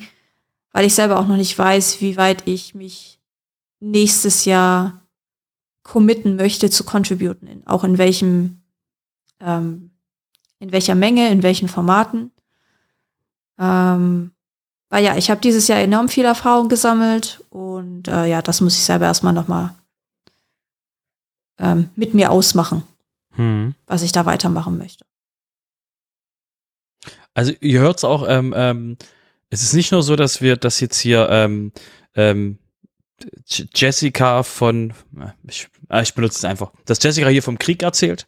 Das ist einfach, passt einfach.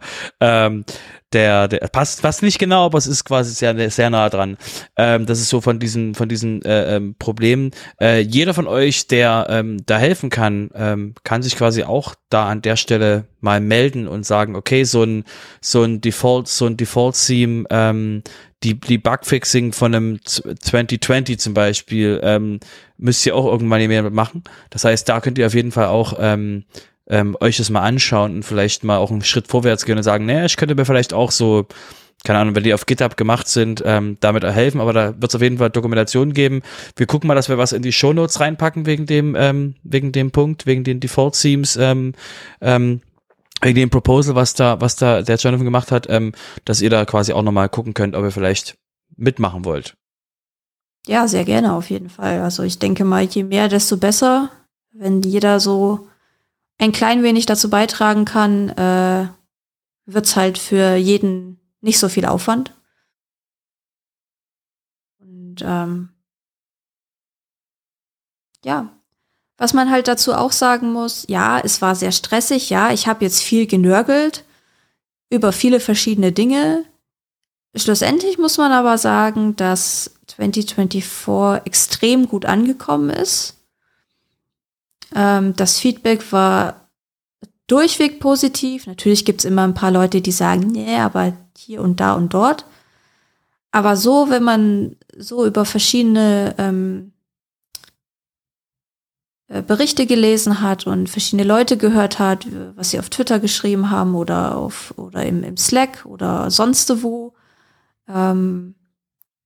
waren alle oder sind alle doch sehr angetan vom 2024-Theme. Und das freut mich natürlich, weil das auch meine Idee war, das so zu gestalten, dass es nicht nur noch ein Theme ist, was nur einen Blog darstellen kann. Ja, also wie gesagt, auch sehr, sehr, sehr, sehr Gutes darüber gehört. Und da ist auf jeden Fall, ist sehr gelungen. Also, wie gesagt, wurde auch auf dem State of the Word, kommen wir gleich dazu, auch sehr lobend im Anfang erwähnt. Ja. Jetzt habe ich aber genug gesabbelt. Abwarten. Nö. Der Udo kann doch mal weitermachen. Ja, wobei das nächste Thema, glaube ich, eher wieder für Robert ist. Ja, für dich auch so ein bisschen. Oder? Wenn man Nachrichten zu WordPress sucht, dann geht, glaube ich, kein Weg an der WP Tavern vorbei. die ja auch immer so ein bisschen von, ich glaube, von Automatic gesponsert wurde. Ja, nein, aber es stimmt. Nein, genau, okay. Da muss ich reinspringen, genau. Da müssen wir beide reinspringen, weil das habe ich auch gelernt, das wurde mir auch erzählt. Ja, es ist eine andere Firma von Matt, okay. Ja, also da können wir das können wir ruhig mal ein bisschen, also das können wir noch mal ganz kurz breit ausklären. Und zwar dieser Matt Mullenweg, den wir jetzt schon mehrfach hier erwähnt haben, der Co-Founder von WordPress und CEO von Automatic und Head of Project von WordPress, eben der auch Default Themes auswählt, der hat auch so andere Firmen, die nichts mit Automatic zu tun haben, um eben auch diese Trennung zwischen Automatic und Nicht-Automatic quasi zu haben. Und eine davon ist zum Beispiel Audrey Capital. Das ist eine Firma, die einfach Matt gehört, mit der er irgendwelche Dinge macht. Unter anderem auch Sponsoring von verschiedenen Ideen, die quasi Matt hat. Hat nichts mit WordPress. Und Hühnerstelle habe ich gesehen. Bitte? Hühnerstelle habe ich gesehen. Zum Beispiel. Eins von den Projekten, ich glaube, es müsste Audrey Capital sein, eins von den Projekten von Matt ist quasi WP Tavern. Und WP Tavern läuft schon seit Ewigkeiten quasi auf Matts eigene private Rechnung, wo dementsprechend einfach quasi Writer und Redakteure eben hat, die auch auf Events umherreisen, um eben, sag ich mal, das Reporting aus WordPress-Sicht zu haben und halt nicht jetzt irgendjemanden zu gehorchen, auch nicht Matt selbst, auch die teilen auch, können auch zu Matt austeilen. Jetzt ist es nicht so, dass die jetzt unglaublich quasi Brücken abbrennen, wenn sie das tun, aber sie quasi, Tavern war dafür bekannt, dass sie auch mal quasi Richtung Automatic mal Dinge quasi ausgeteilt haben, gefeuert haben. Richtig. Genau, und deswegen, und bei denen ist es eben so, dass deswegen, also ne, das ist quasi, ist zwar Matt, aber ist extra nicht an Automatic dran, dass halt quasi niemand von Automatic da hingehen kann und sagen kann, hey, to Tavern Writer, kannst du mal über das schreiben? Weil dann sagen halt die Tavern Writer, das ist cool. Der Einzige, der mir was sagen darf, ist Matt, und Matt wird sich hüten zu sagen, schreib mal was über Automatic. So, Udo, Kasalemann. Okay, also es führt trotzdem kein Weg an WP Tavern vorbei, wenn man Informationen sucht. Und WP Tavern war lange Zeit hauptsächlich eine Redakteurin, die das betreut hat, zu der du, Robert, gleich, glaube ich, mehr sagen kannst als ich. Und die hat jetzt aufgehört. Tatsache ist, es gibt im Moment noch keinen Nachfolger. Also es erscheinen nach wie vor Artikel auf WP Tavern, aber im Moment von verschiedenen Leuten, und es sollen wohl nächstes Jahr 2 neue Redakteure angestellt werden wieder. Also das, was bisher auf bei einer Person lag, sollen dann 2 Personen machen. Genau, um nochmal kurz zu mal so einen Einblick in so einen Tavern-Artikel, wie das abläuft, zu machen. Ich hatte im Interview auf dem WordCamp Nordic Ewigkeiten her, von der Sarah Gooding, die dementsprechend die Redakteurin dort war. Da war noch der Jeff war auch noch dort. Der Jeff ist aber vor, ich glaube, 2 Jahren, 3 Jahren, 4 Jahren, Corona, keine Ahnung, Vorzeit, hat er ja schon Tavern verlassen. Damals waren es 2, dann war nur noch Sarah da. Und Sarah war halt auf dem WordCamp Nordic in Helsinki und hat dort Interviews gemacht für Tavern, weil Tavern. Und mich hat sie halt gefragt, hey, kannst du was sagen zum Thema Phase 4? Also Mehrsprachigkeit im Core und wie das quasi unsere Perspektive ist. Und dann habe ich mit ihr da quasi das Video-Interview geführt, und dann war da nichts, war Stille, und plötzlich schreibt sie mir quasi eine Nachricht mit so, hey, das Interview ist live. Hier kannst du quasi, bitteschön, viel Spaß. Und das war halt, quasi keine Abstimmung, weil sie hat da mit mir geredet gehabt, da war kein, hey, was findest, wie hältst du diese Formulierung? War auch nicht, also ist vollkommen okay, ne? Es ist quasi ein journalistisches Blatt, da sagst du halt nicht so, hey, könnte ich nochmal drüber gucken. Ich musste mich erstmal hinsetzen, als das veröffentlicht wurde, um zu gucken, ob ich irgendwie Dünnpfiff von mir gegeben habe und quasi meine Firma nicht mehr da ist. Das war quasi, also nur mal die Gravitation von Tavern Tavern, wenn man da quasi drin erwähnt wird, dann will man sicherstellen, dass man noch da ist als Firma, weil Tavern kann auch sagen, was für ein Quatsch hat der Typ erzählt, was hat er keine Ahnung, und deswegen ich kann euch an der Stelle auf einer Karte genau zeigen, wo ich stand, als ich das gekriegt habe, und dann kann ich euch zeigen, wo ich mich hingesetzt habe, um es zu lesen. Das weiß ich noch. Und deswegen ist Tavern, wie gesagt, die Instanz in der WordPress-Welt, weil es halt eben kein Business dahinter steckt, was halt irgendwie was anderes pushen will. Ne? Das ist auch vollkommen valide, aber da gibt es auch andere Medien, die quasi, also jetzt nicht Poster, das ist es quasi jetzt nicht gemeint damit, aber es gibt halt keinen wirklich der Fokus, wo halt wirklich journalistisch gesehen halt wirklich also klingt vielleicht doof, aber wo halt wirklich Journalisten gefühlt dahinter stecken und weil weiß, okay, wenn die was schreiben, dann geh mal lieber in Deckung. Und deswegen hat halt die Sarah auch sehr, sehr viel eben, hat sehr viel bewirkt. Und auch mit der Arbeit von Tavern, sie stand ja schon auf dem Schultern von Riesen und war selber nochmal ein Riese. Deswegen war das schon ziemlich, ne? Und jetzt habe ich gelesen, dass das State of the Word von denen wurde von einem Automatic-Person als Volunteer dort veröffentlicht. Jessica, du eine Meinung zu Tavern? Ja, wo du gerade sagtest, von wegen journalistisch, professionell journalistisch, also auch ohne große Emotion, finde ich, weil wenn du dir andere Sachen anguckst, was nicht schlecht ist, aber die halt sehr stark auch eigene Meinung vertreten, ist WP Tavern halt immer ich sag mal, sehr neutral geblieben und hat halt auch viele Dinge aus verschiedenen Blickwinkeln betrachtet, auch mal unangenehme Dinge angesprochen. Und das habe ich tatsächlich auch immer an WP Tavern und an Sarahs Arbeit einfach so unglaublich geschätzt, dass es halt so eine, wie sagt man, so eine Ressource war, die jetzt einfach nicht irgendwie aufgedreht oder so war. Das ist so meine Erinnerung an Tavern. Oder an Tavern, als Sarah noch da war. Ja, ich muss ganz kurz reinspringen. Wir haben den Justin Tedlock vollkommen unter den Tisch fallen lassen. Aber der hat ja auch schon lange nicht mehr geschrieben, oder? Genau, der ist 2022 da gegangen, genau. Der war lange Zeit dabei, aber hat ja dann auch irgendwann was Neues gesucht. Genau. Ja, macht er jetzt für Automatic im Prinzip. Developer Documentation und diese ganzen... Ja, ich denke DevRel. DevRel wäre das einfachste. Developer Relations. Das, was ganz dringend gebraucht wird vom Blog-Editor, was wir quasi wirklich brauchen, dass die Leute abgeholt werden, die zum Blog-Editor Meinungen haben und die quasi das gehört werden wollen. Aber die geben sich auch Mühe dabei, muss ich sagen. Ja. Birgit Pauli Heck zum Beispiel ist ein sehr leuchtendes Beispiel in dem Bereich, die wir schon haben wir schon eher erwähnt, die ist quasi jetzt seit, ich glaube, über einem Jahr arbeitet jetzt schon bei Tavern.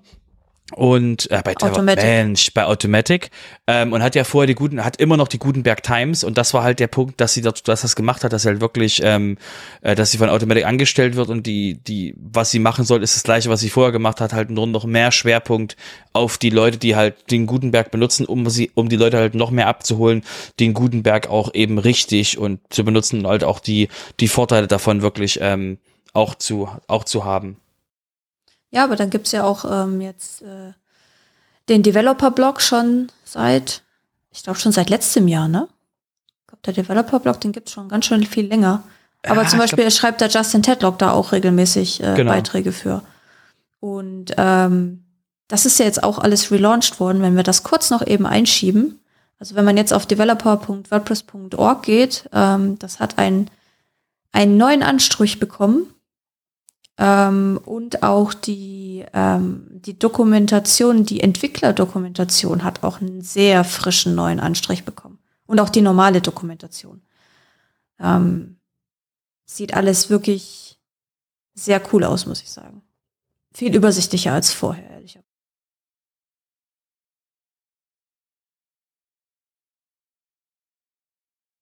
Okay, wollen wir auf die Zielgerade einbiegen? Können wir doch tun. Und reden über das kleine Thema. Udo, was haben wir denn da für ein kleines Thema noch? Ja, da gab es noch so eine Veranstaltung vor einigen Wochen, nämlich vor 2 Wochen, ja, in Madrid. Die State of the Word. Das allererste Mal außerhalb der USA. Ja. Ja gut, okay. Ich meine, sie ist ja lange Jahre immer mit dem WordCamp US verbunden gewesen. Das ist ja schon eine neue Entwicklung, dass man es davon abgetrennt hat. Pandemie geschuldet wohl eher. Und dann dieses Jahr halt das erste Mal außerhalb der USA, okay. Ja, es hat aber auch dem WordCamp US erlaubt, einen bisschen anderen Termin zu nehmen als Anfang Dezember, wo sich ja auch immer so viele Leute beschwert haben, weil das kurz nach Thanksgiving war und noch im Weihnachtsstress. Das fanden ja Leute auch nicht so geil. Ja, man ist beim WordCamp US jetzt wieder was freier geworden. Genau. Dieses Mal Thema größtenteils oder eigentlich 2 Themenbereiche. Das eine ist der Bereich der Community, wo es um neue Formate für Meetups und WordCamps geht. Kurz gefasst, wo man einfach sagt, ich meine, bei WordCamps hat man es ja vorher gesagt, aber jetzt hat man es auch nochmal für die Meetups gesagt, experimentiert mehr rum.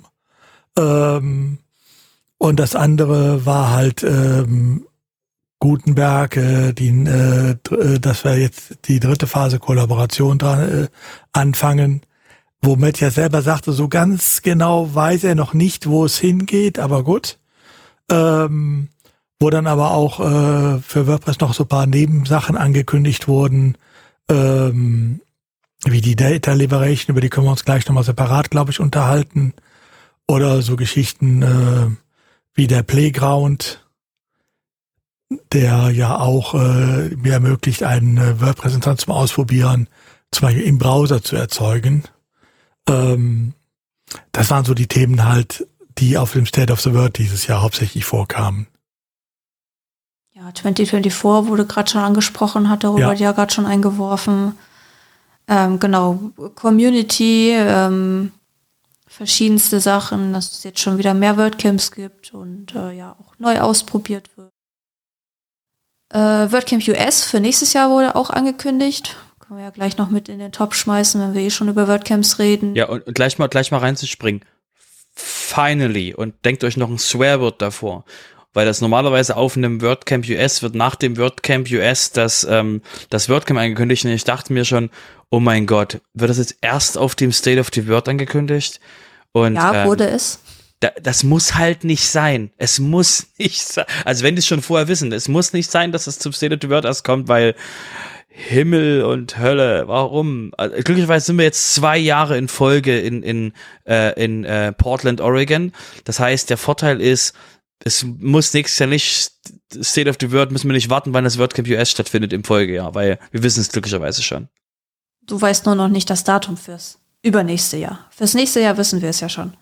Genau, aber das Jahr ist September. Also sie werden es glücklicherweise, müssen sich zu spät legen, weil glücklicherweise ist die State of the Word ja nicht mehr dort. Und Gott sei Dank ist das, dann muss es nicht mehr das letzte WordCamp im Jahr sein. Und die Griechen sagen jedes Jahr, haha, ist uns egal, wir machen trotzdem WordCamp danach. Und glücklicherweise ist dieser Kampf endlich vorbei. Yay! Ja, wirklich, yay. Es war jedes Mal dieses so, warum muss das? Und jetzt ist halt, das Weirde ist jetzt, dass das WordCamp Asia im März ist, WordCamp Europe im Juni und jetzt WordCamp US diesmal nicht im August, sondern im September. Das heißt, du hast dann quasi alle 3 Monate in der Mitte vom Jahr hast du quasi die WordCamps. Wird jetzt spannend, wann quasi Südamerika und Afrika, also der TMS Afrika gibt es, wann quasi die dann sind, weil die müssen dann ja im Dezember sein. Sorry für die Timeline setzen, aber 3 Monate sind 3 Monate. Ja, das muss sich ja erst noch ergeben. Genau. Noch überhaupt nicht irgendwie, also ich habe keine Infos drüber, dass sich da was tut auf den 2 Kontinenten. Nee, dazu müsste man WordCamp US auch erstmal noch umbenennen, aber gut, das ist noch ein ganz anderes Thema. Genau. Ja, also was Udo schon gesagt hat, Playground. Es ist, wie gesagt, das WebAssembly, was wir schon im Podcast mehrfach hatten, zum wirklich WordPress in dem Browser zu haben. Und der Vorteil daran ist halt, dass man ein komplettes WordPress im Browser hochfahren kann und dann halt Leuten was zeigen kann und Leute quasi Sachen ausexperimentieren können, ohne dementsprechend in WordPress zu starten. Und da gab es dieses Jahr ja schon diesen teste dieses Plugin im Plugin-Verzeichnis, war dieses so, hey, hier, willst du mal das Plugin, was du gerade vor der Nase hast, willst du damit mal rumspielen? Und das ist gelandet in die Hose gegangen?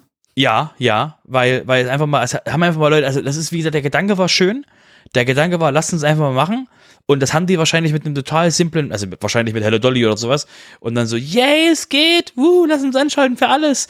Und die ganzen anderen Plugins, die so, seid ihr bekloppt, könnt ihr mal aufhören, quasi einfach mal sowas für die ganzen User anzuschalten, ohne dass wir irgendwas einstellen können. Und dann gab es quasi jetzt einen Relaunch von diesem Button, wo jetzt Plugins opt-in können dafür, also können quasi sagen, ich möchte auch quasi diesen Button anbieten. Und ich weiß nicht, ob man da jetzt noch Blueprints hinterlegen kann, also Rezepte, wo man quasi sagt, starte mir mal WordPress, führe mal noch diese Steps aus, wenn du das quasi gestartet hast, führe mal noch die Steps aus, geh mal auf diese Backend-Seite, das geht quasi alles mit den Blueprints, kann ich euch sehr empfehlen, wenn ihr mal rumspielen wollt, mit dem Playground, das ist wirklich ein sehr, sehr schönes Tool, wird noch sehr viel Impact haben, und das WebAssembly ist da wirklich noch, wird noch sehr viel, in der WordPress-Geschichte noch anschieben. Ja, ist auf jeden Fall ein spannendes Thema. Nach der ersten Katastrophe. Ja, es ist wieder der Gedanke, es war gut gemeint.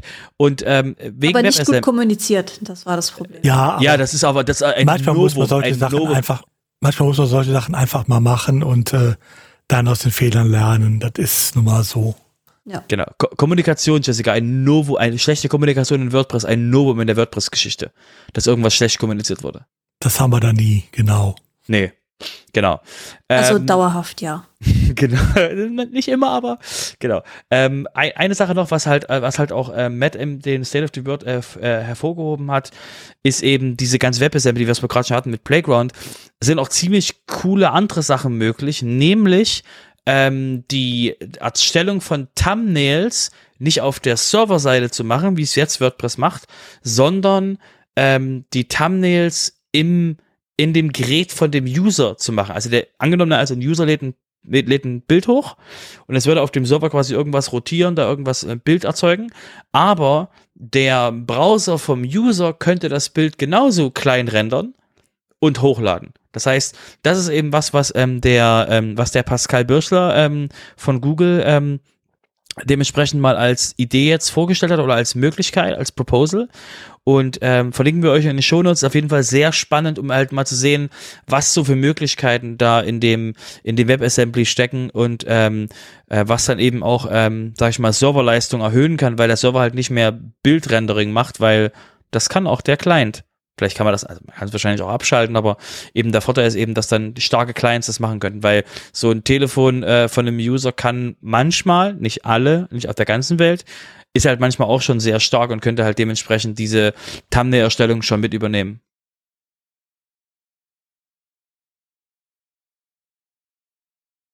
Ja, und dann gab es noch so verschiedene andere Themen, die angesprochen wurden.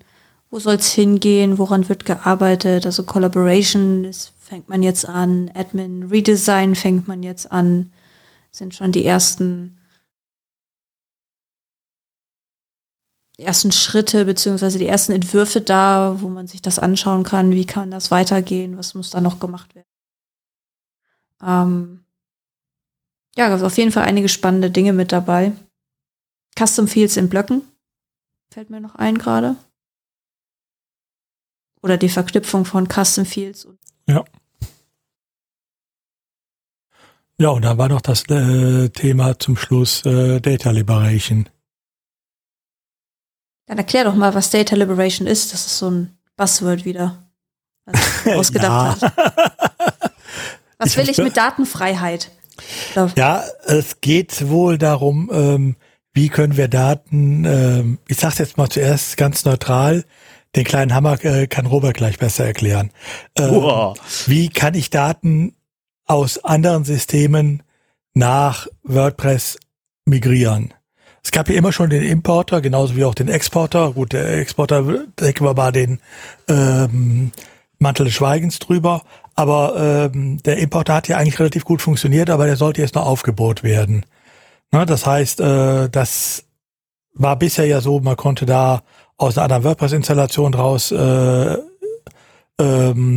importieren oder aus RSS-Feeds und so weiter. Und das hat man jetzt aufgebaut. Man hat jetzt entsprechende Guides auch für Squarespace, für Wix, für Drupal. Das hat er Matt sogar extra erwähnt. Also das scheint ihm wichtig zu sein. Und so ganz nebenbei natürlich auch für Tumblr. Aber es geht noch etwas weiter. Und das ist, weswegen ich Robert eben angesprochen hatte. Es zielt nämlich auch auf einige WordPress-Besonderheiten. Wow. Blogger oder werden sterben. Dein Satz wurde geupdatet. Wow. Ja, genau. Weil Themes ist ja geklärt, die gehen zurück zu ihren Wurzeln und machen quasi nur noch Inhalte. Und zwar eins der Datenmigrationen, das einfach nur so im Nebensein quasi mitgenommen wurde, ist die Migration von allem, was nicht Core ist, zu Core. Das heißt, wenn ihr da auf die Datenliberation, die in den Shownotes drin sind, wenn ihr da drauf geht und dann quasi noch den anderen Guides folgt, also gibt es ja mehrere Guides, wie man das quasi umsetzen kann, also mehrere Anleitungen, die sind quasi noch sehr in einem Rohzustand einiges und so andere Sachen sind nur die sowieso in WordPress schon dokumentiert sind. Es gibt bei den Tools schon Verlinkungen auf Classic zu Gutenberg, Divi zu Gutenberg und Figma zu Blöcken. Ja, also das ist wieder das externe Zeug, was quasi mir gerade egal ist, weil ja, das ist auch da. Da kümmern sich Leute drum und Squarespace und Tumblr und hast du nicht gesehen, yay. Aber für mich geht es eben darum, dieses, was ich auch gesagt habe, Divi zum Beispiel. Divi hat gerade Stillstand, weil Divi dementsprechend erstmal aufräumen muss und ihre ganzen technischen Schulden quasi wegräumen muss, um halt zukunftsfähig zu sein. Und für die stellt sich halt irgendwann die Frage, ist das wirtschaftlich, was wir da gerade tun? Also noch stellen sich die Frage nicht so laut, aber man könnte sich die Frage schon mal stellen. Und da ist halt die Frage, wie kriegt man das dementsprechend, dass man nicht alles neu bauen muss, sondern da war halt immer das Thema, wie kriegt man die Daten migriert. Wenn eben dementsprechend der Core, der Gutenberg gut genug ist, wie kriegt man die Leute in den Blog-Editor migriert von was anderem? Da müsste irgendjemand Dinge bauen und tada, wir bauen jetzt Dinge. Und das Prinzip ist quasi, was Meta erwähnt hat, zu dem State of the Word, ist eben, dass das Ziel ist, dass das Projekte sind, die unabhängig vom Core laufen, die unabhängig von irgendwelchen Weiterentwicklungen, irgendwelchen anderen Sachen laufen, sondern dass sie für sich selber eben laufen können und eben Leute da Zeit reinstecken können, um eben die Migration dementsprechend zu pushen, um sie halt besser zu machen. So, deswegen wird sehr spannend. Also konkret, wenn man mal zum Beispiel in das GitHub-Repo reinguckt, was es bei WordPress Data Liberation gibt. Da stehen gerade 4 Tools an denen gerade entwickelt wird. Das ist Classic to Gutenberg. Also, oder nicht nur, wenn man einen Artikel anpackt, migriert werden kann, sondern insgesamt. Das ist Divi, das ist Figma to Blocks und das ist der Import von Tumblr. Womit auch klar ist, weswegen das jetzt angestoßen wurde. Und halt die anderen scheinen auch schon teilweise fertig zu sein. Ja, ist schon ziemlich gut und ziemlich wichtig, dass wir da vorwärts kommen mit dem Thema. Ja.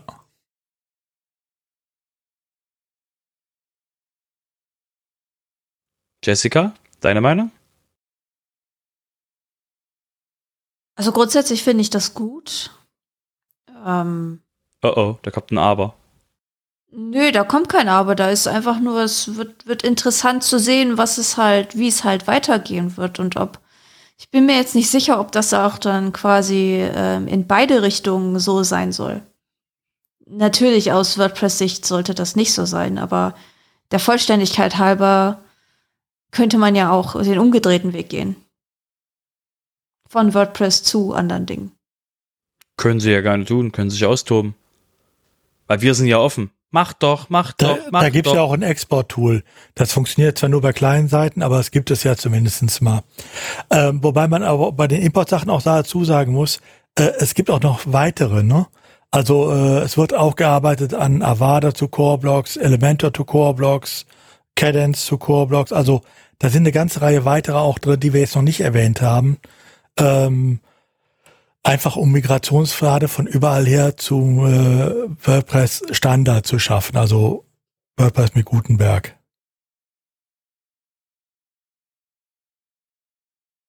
Und ansonsten, was du meintest, es gerne auch in die andere Richtung gehen, ja, natürlich. Aber WordPress ist ja, was das betrifft, relativ frei. Du kannst es ja exportieren. Nur mal ganz kurz, Enterprise-Perspektive. Und damit gehen wir in Pitches. Das sagen wir quasi, wenn euch das nicht gefällt, dann nehmt die Daten und geht. Also, das ist jetzt nicht so schroff, ne? Das mache ich nur, wenn ich mit den Leuten direkt rede. Aber das ist halt quasi eins unserer Pitches, zu sagen, hey, ihr seid auf einer offenen Plattform, wenn ihr uns nicht mögt, geht zu einer anderen Agentur, und wenn ihr das System nicht mögt, nehmt eure Daten, geht woanders hin. Es ist offen, es ist offener als die anderen Plattformen. So, das ist quasi, wie gesagt, da ganz einfach, da kann jeder quasi sagen, ja, mach doch, dann schreib doch einen Exporter für dein Spezialsystem, wo du das Zeug hinschicken willst. Und ich finde, dann macht halt Data Liberation am meisten Sinn, weil dann sind die Daten wirklich frei und du kannst damit machen, was du willst, egal ob du zu WordPress kommst oder von WordPress weggehst, aus welchen Gründen auch immer.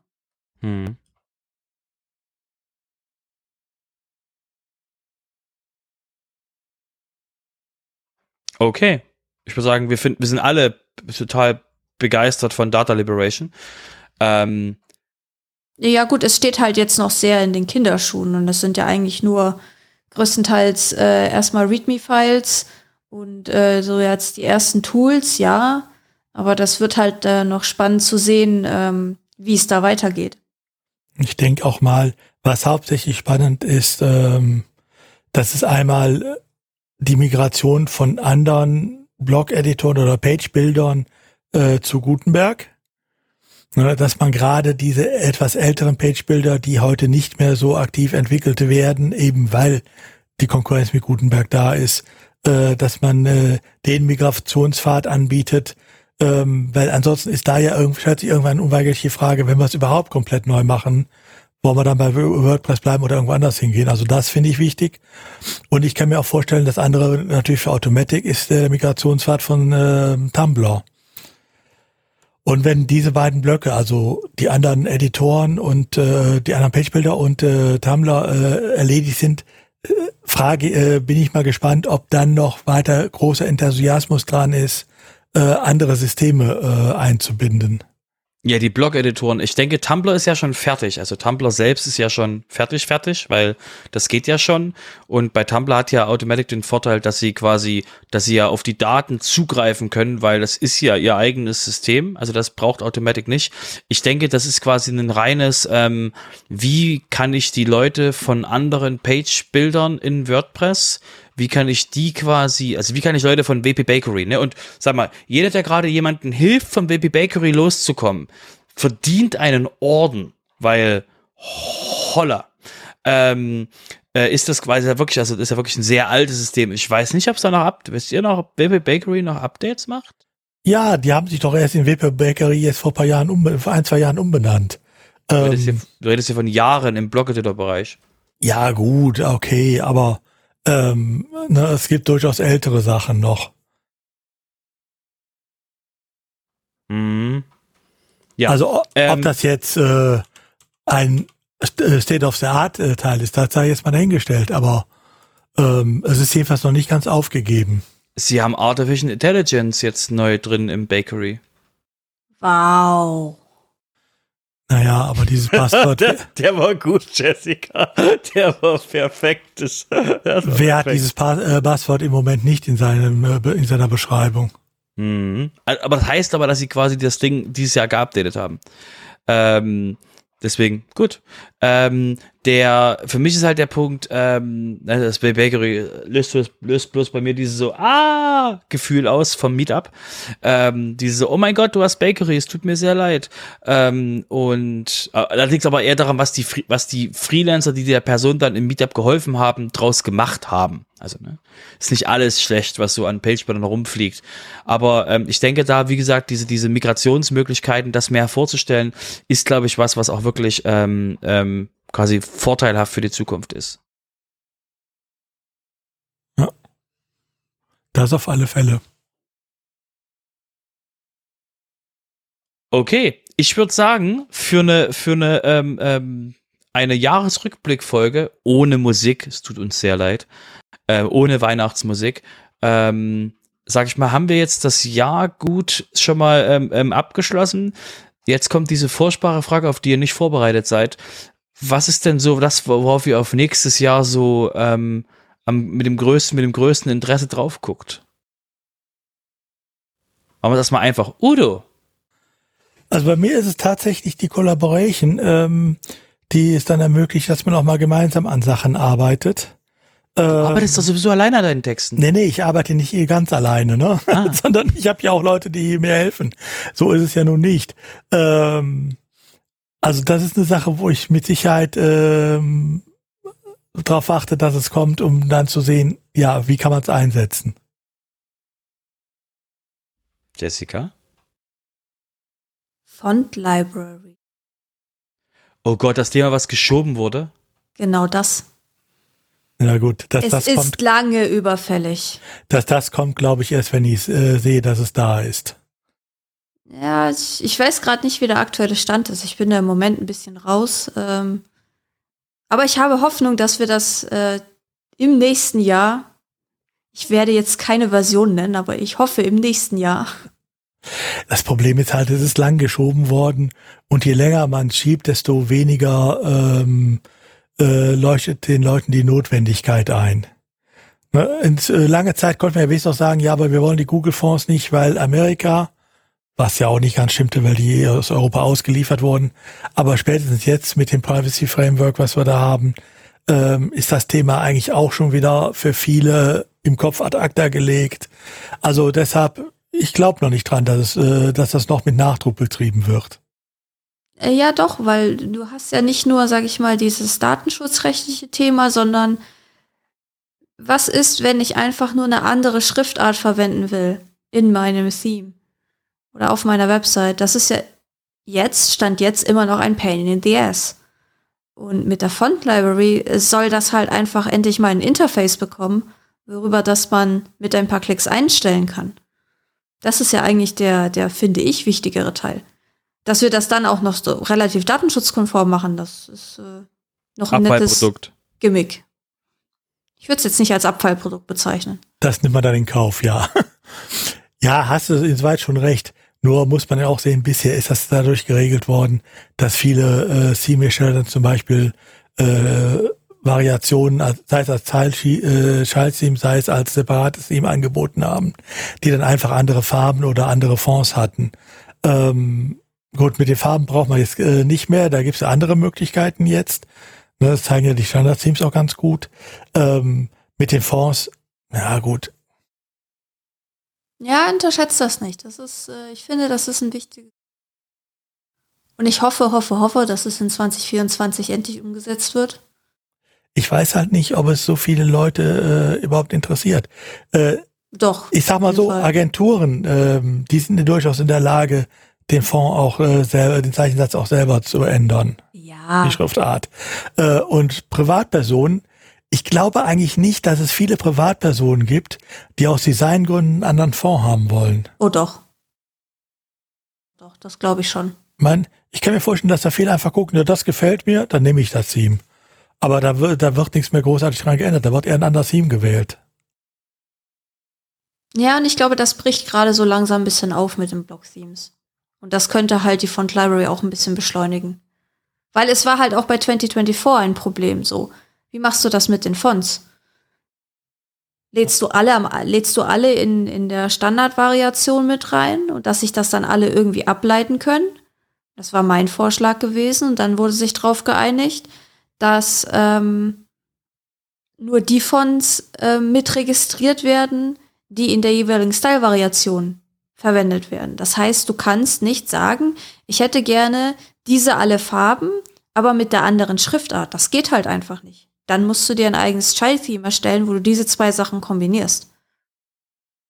Mhm. Und mit der Font Library wirst du das aber können. Dann kannst du nämlich sagen, dann sind die Fonts nämlich komplett unabhängig von den Style-Variationen. Und dann kannst du sagen, okay, ich hätte gerne diese Farbpalette, aber mit diesen Fonts. Ja, natürlich. Aber du, ich denke mal, dass man da auch zuerst das Bedürfnis dann schaffen muss, dass die Leute überhaupt diese Variationen haben wollen. Ich glaube einfach, bei den Schriftarten sehen viele nicht, wie man damit spielen kann, um andere Effekte zu erzeugen. Ja, weil sondern du einfach nicht einfach die Möglichkeit hast. Ja, weißt du, Farben fällt mir sofort ins Auge. Ob eine Seite rot, grün oder lila ist, das sehe ich sofort. Ob die eine andere Schrift hat oder nicht, das ist eher so eine etwas unterschwellige Sache. Du hast da ein Auge drauf, weil du ständig damit umgehst. Jeder Designer sieht das, klar.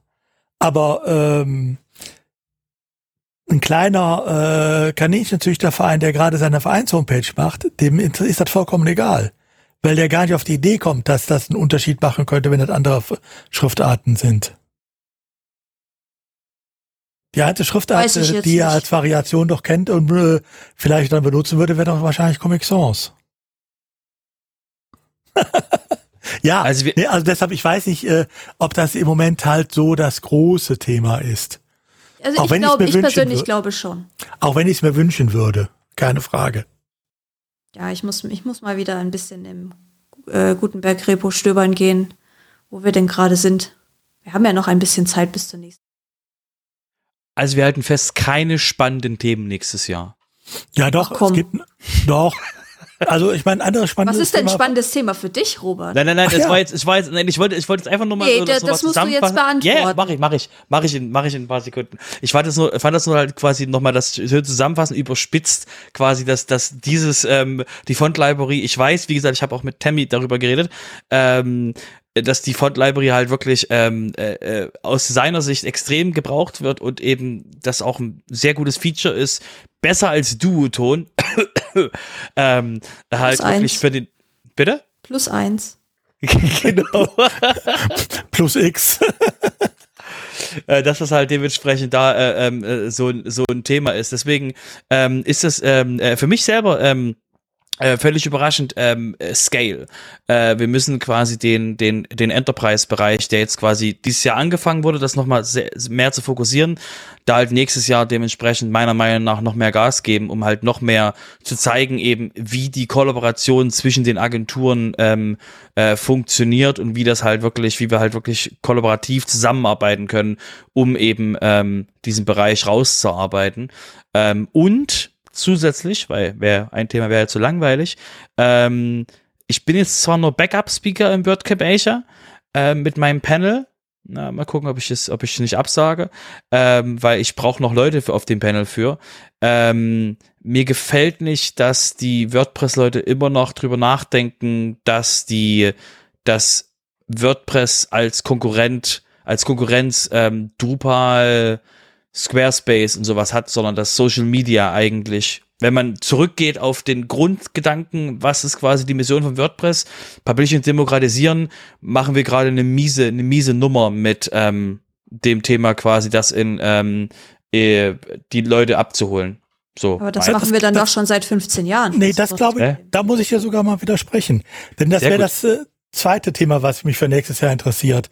Das ist tatsächlich das, was im Moment mit dem ActivityPub-Plugin und so weiter auch angefangen hat, dass eben eine vernünftige Vernetzung möglich ist, aus WordPress heraus, mit den ganzen Bereich, Social-Media-Bereich des Fediverse. Ob das jetzt Mastodon oder irgendeine andere Instanz ist, ist ja da vollkommen egal. Also, dass es da durchaus Möglichkeiten gibt, in beide Richtungen eine Vernetzung hinzukriegen, das ist noch nicht ganz ausgereift, das mag sein.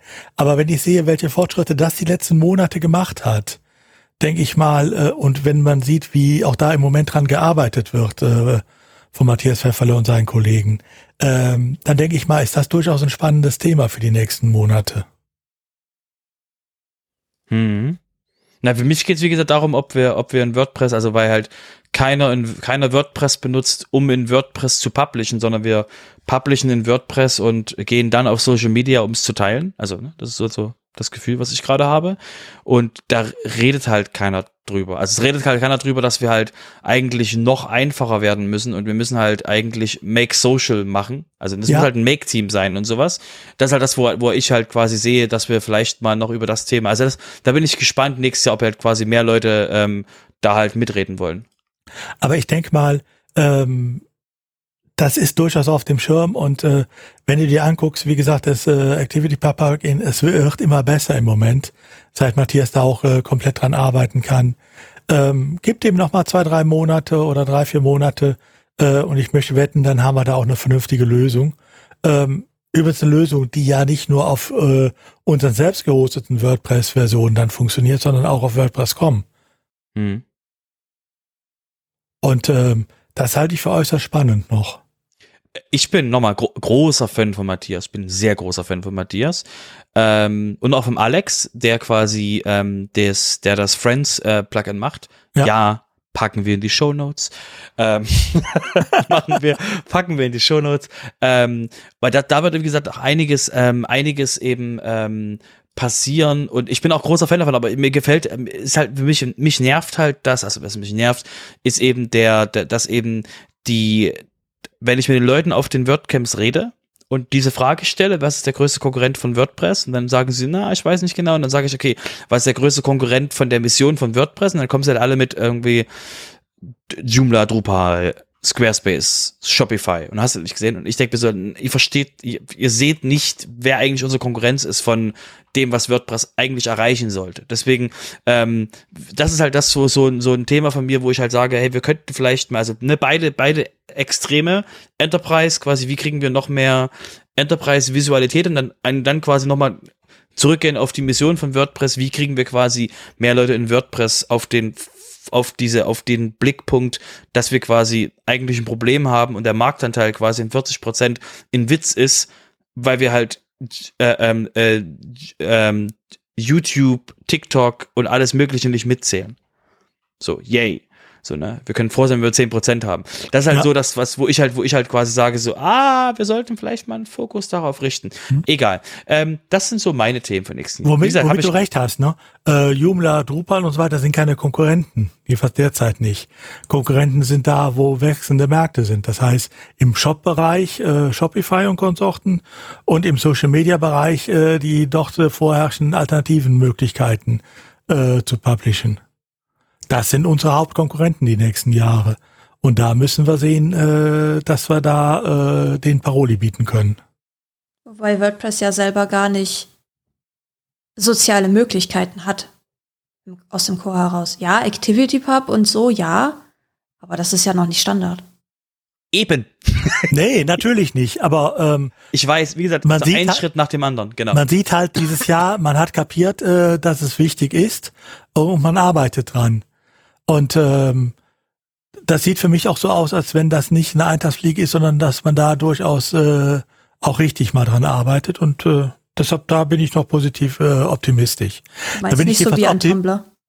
Da bin ich optimistischer als bei der Font Library. Beides. Wir können beides aushalten. Ja, natürlich. Genau. Und ich würde sagen, damit können wir das zumachen, weil wir haben quasi, ich glaube, unsere Länge quasi fast erreicht vom Podcast. Wir sind wieder da. Also Hans Gerd kann zufrieden sein. Er kann wieder eine volle Radtour machen mit dem Hören von des WP-Sofas. Sehr schön. Okay, ich würde sagen, vielen Dank euch beiden. Schön, dass wir uns noch zusammengefunden haben. Und ihr findet uns, wie gesagt, auf allen gängigen Geräten. Ihr hört uns gerade, also ne, wenn ihr euch finden wollt, wir haben uns schon gefunden. Kommt gerne in den Discord rein. Das ist wpsofa/Discord, richtig, oder? Ja. Genau. Und ansonsten eben sind wir auf allen Social Media, weil wir müssen ja dort sein, weil WordPress ist ja kein Social Media. Hab's doch gesagt. Und damit würde ich sagen, bis zum nächsten Mal. Wir hören uns. Bis dann. Tschüss. Tschüss.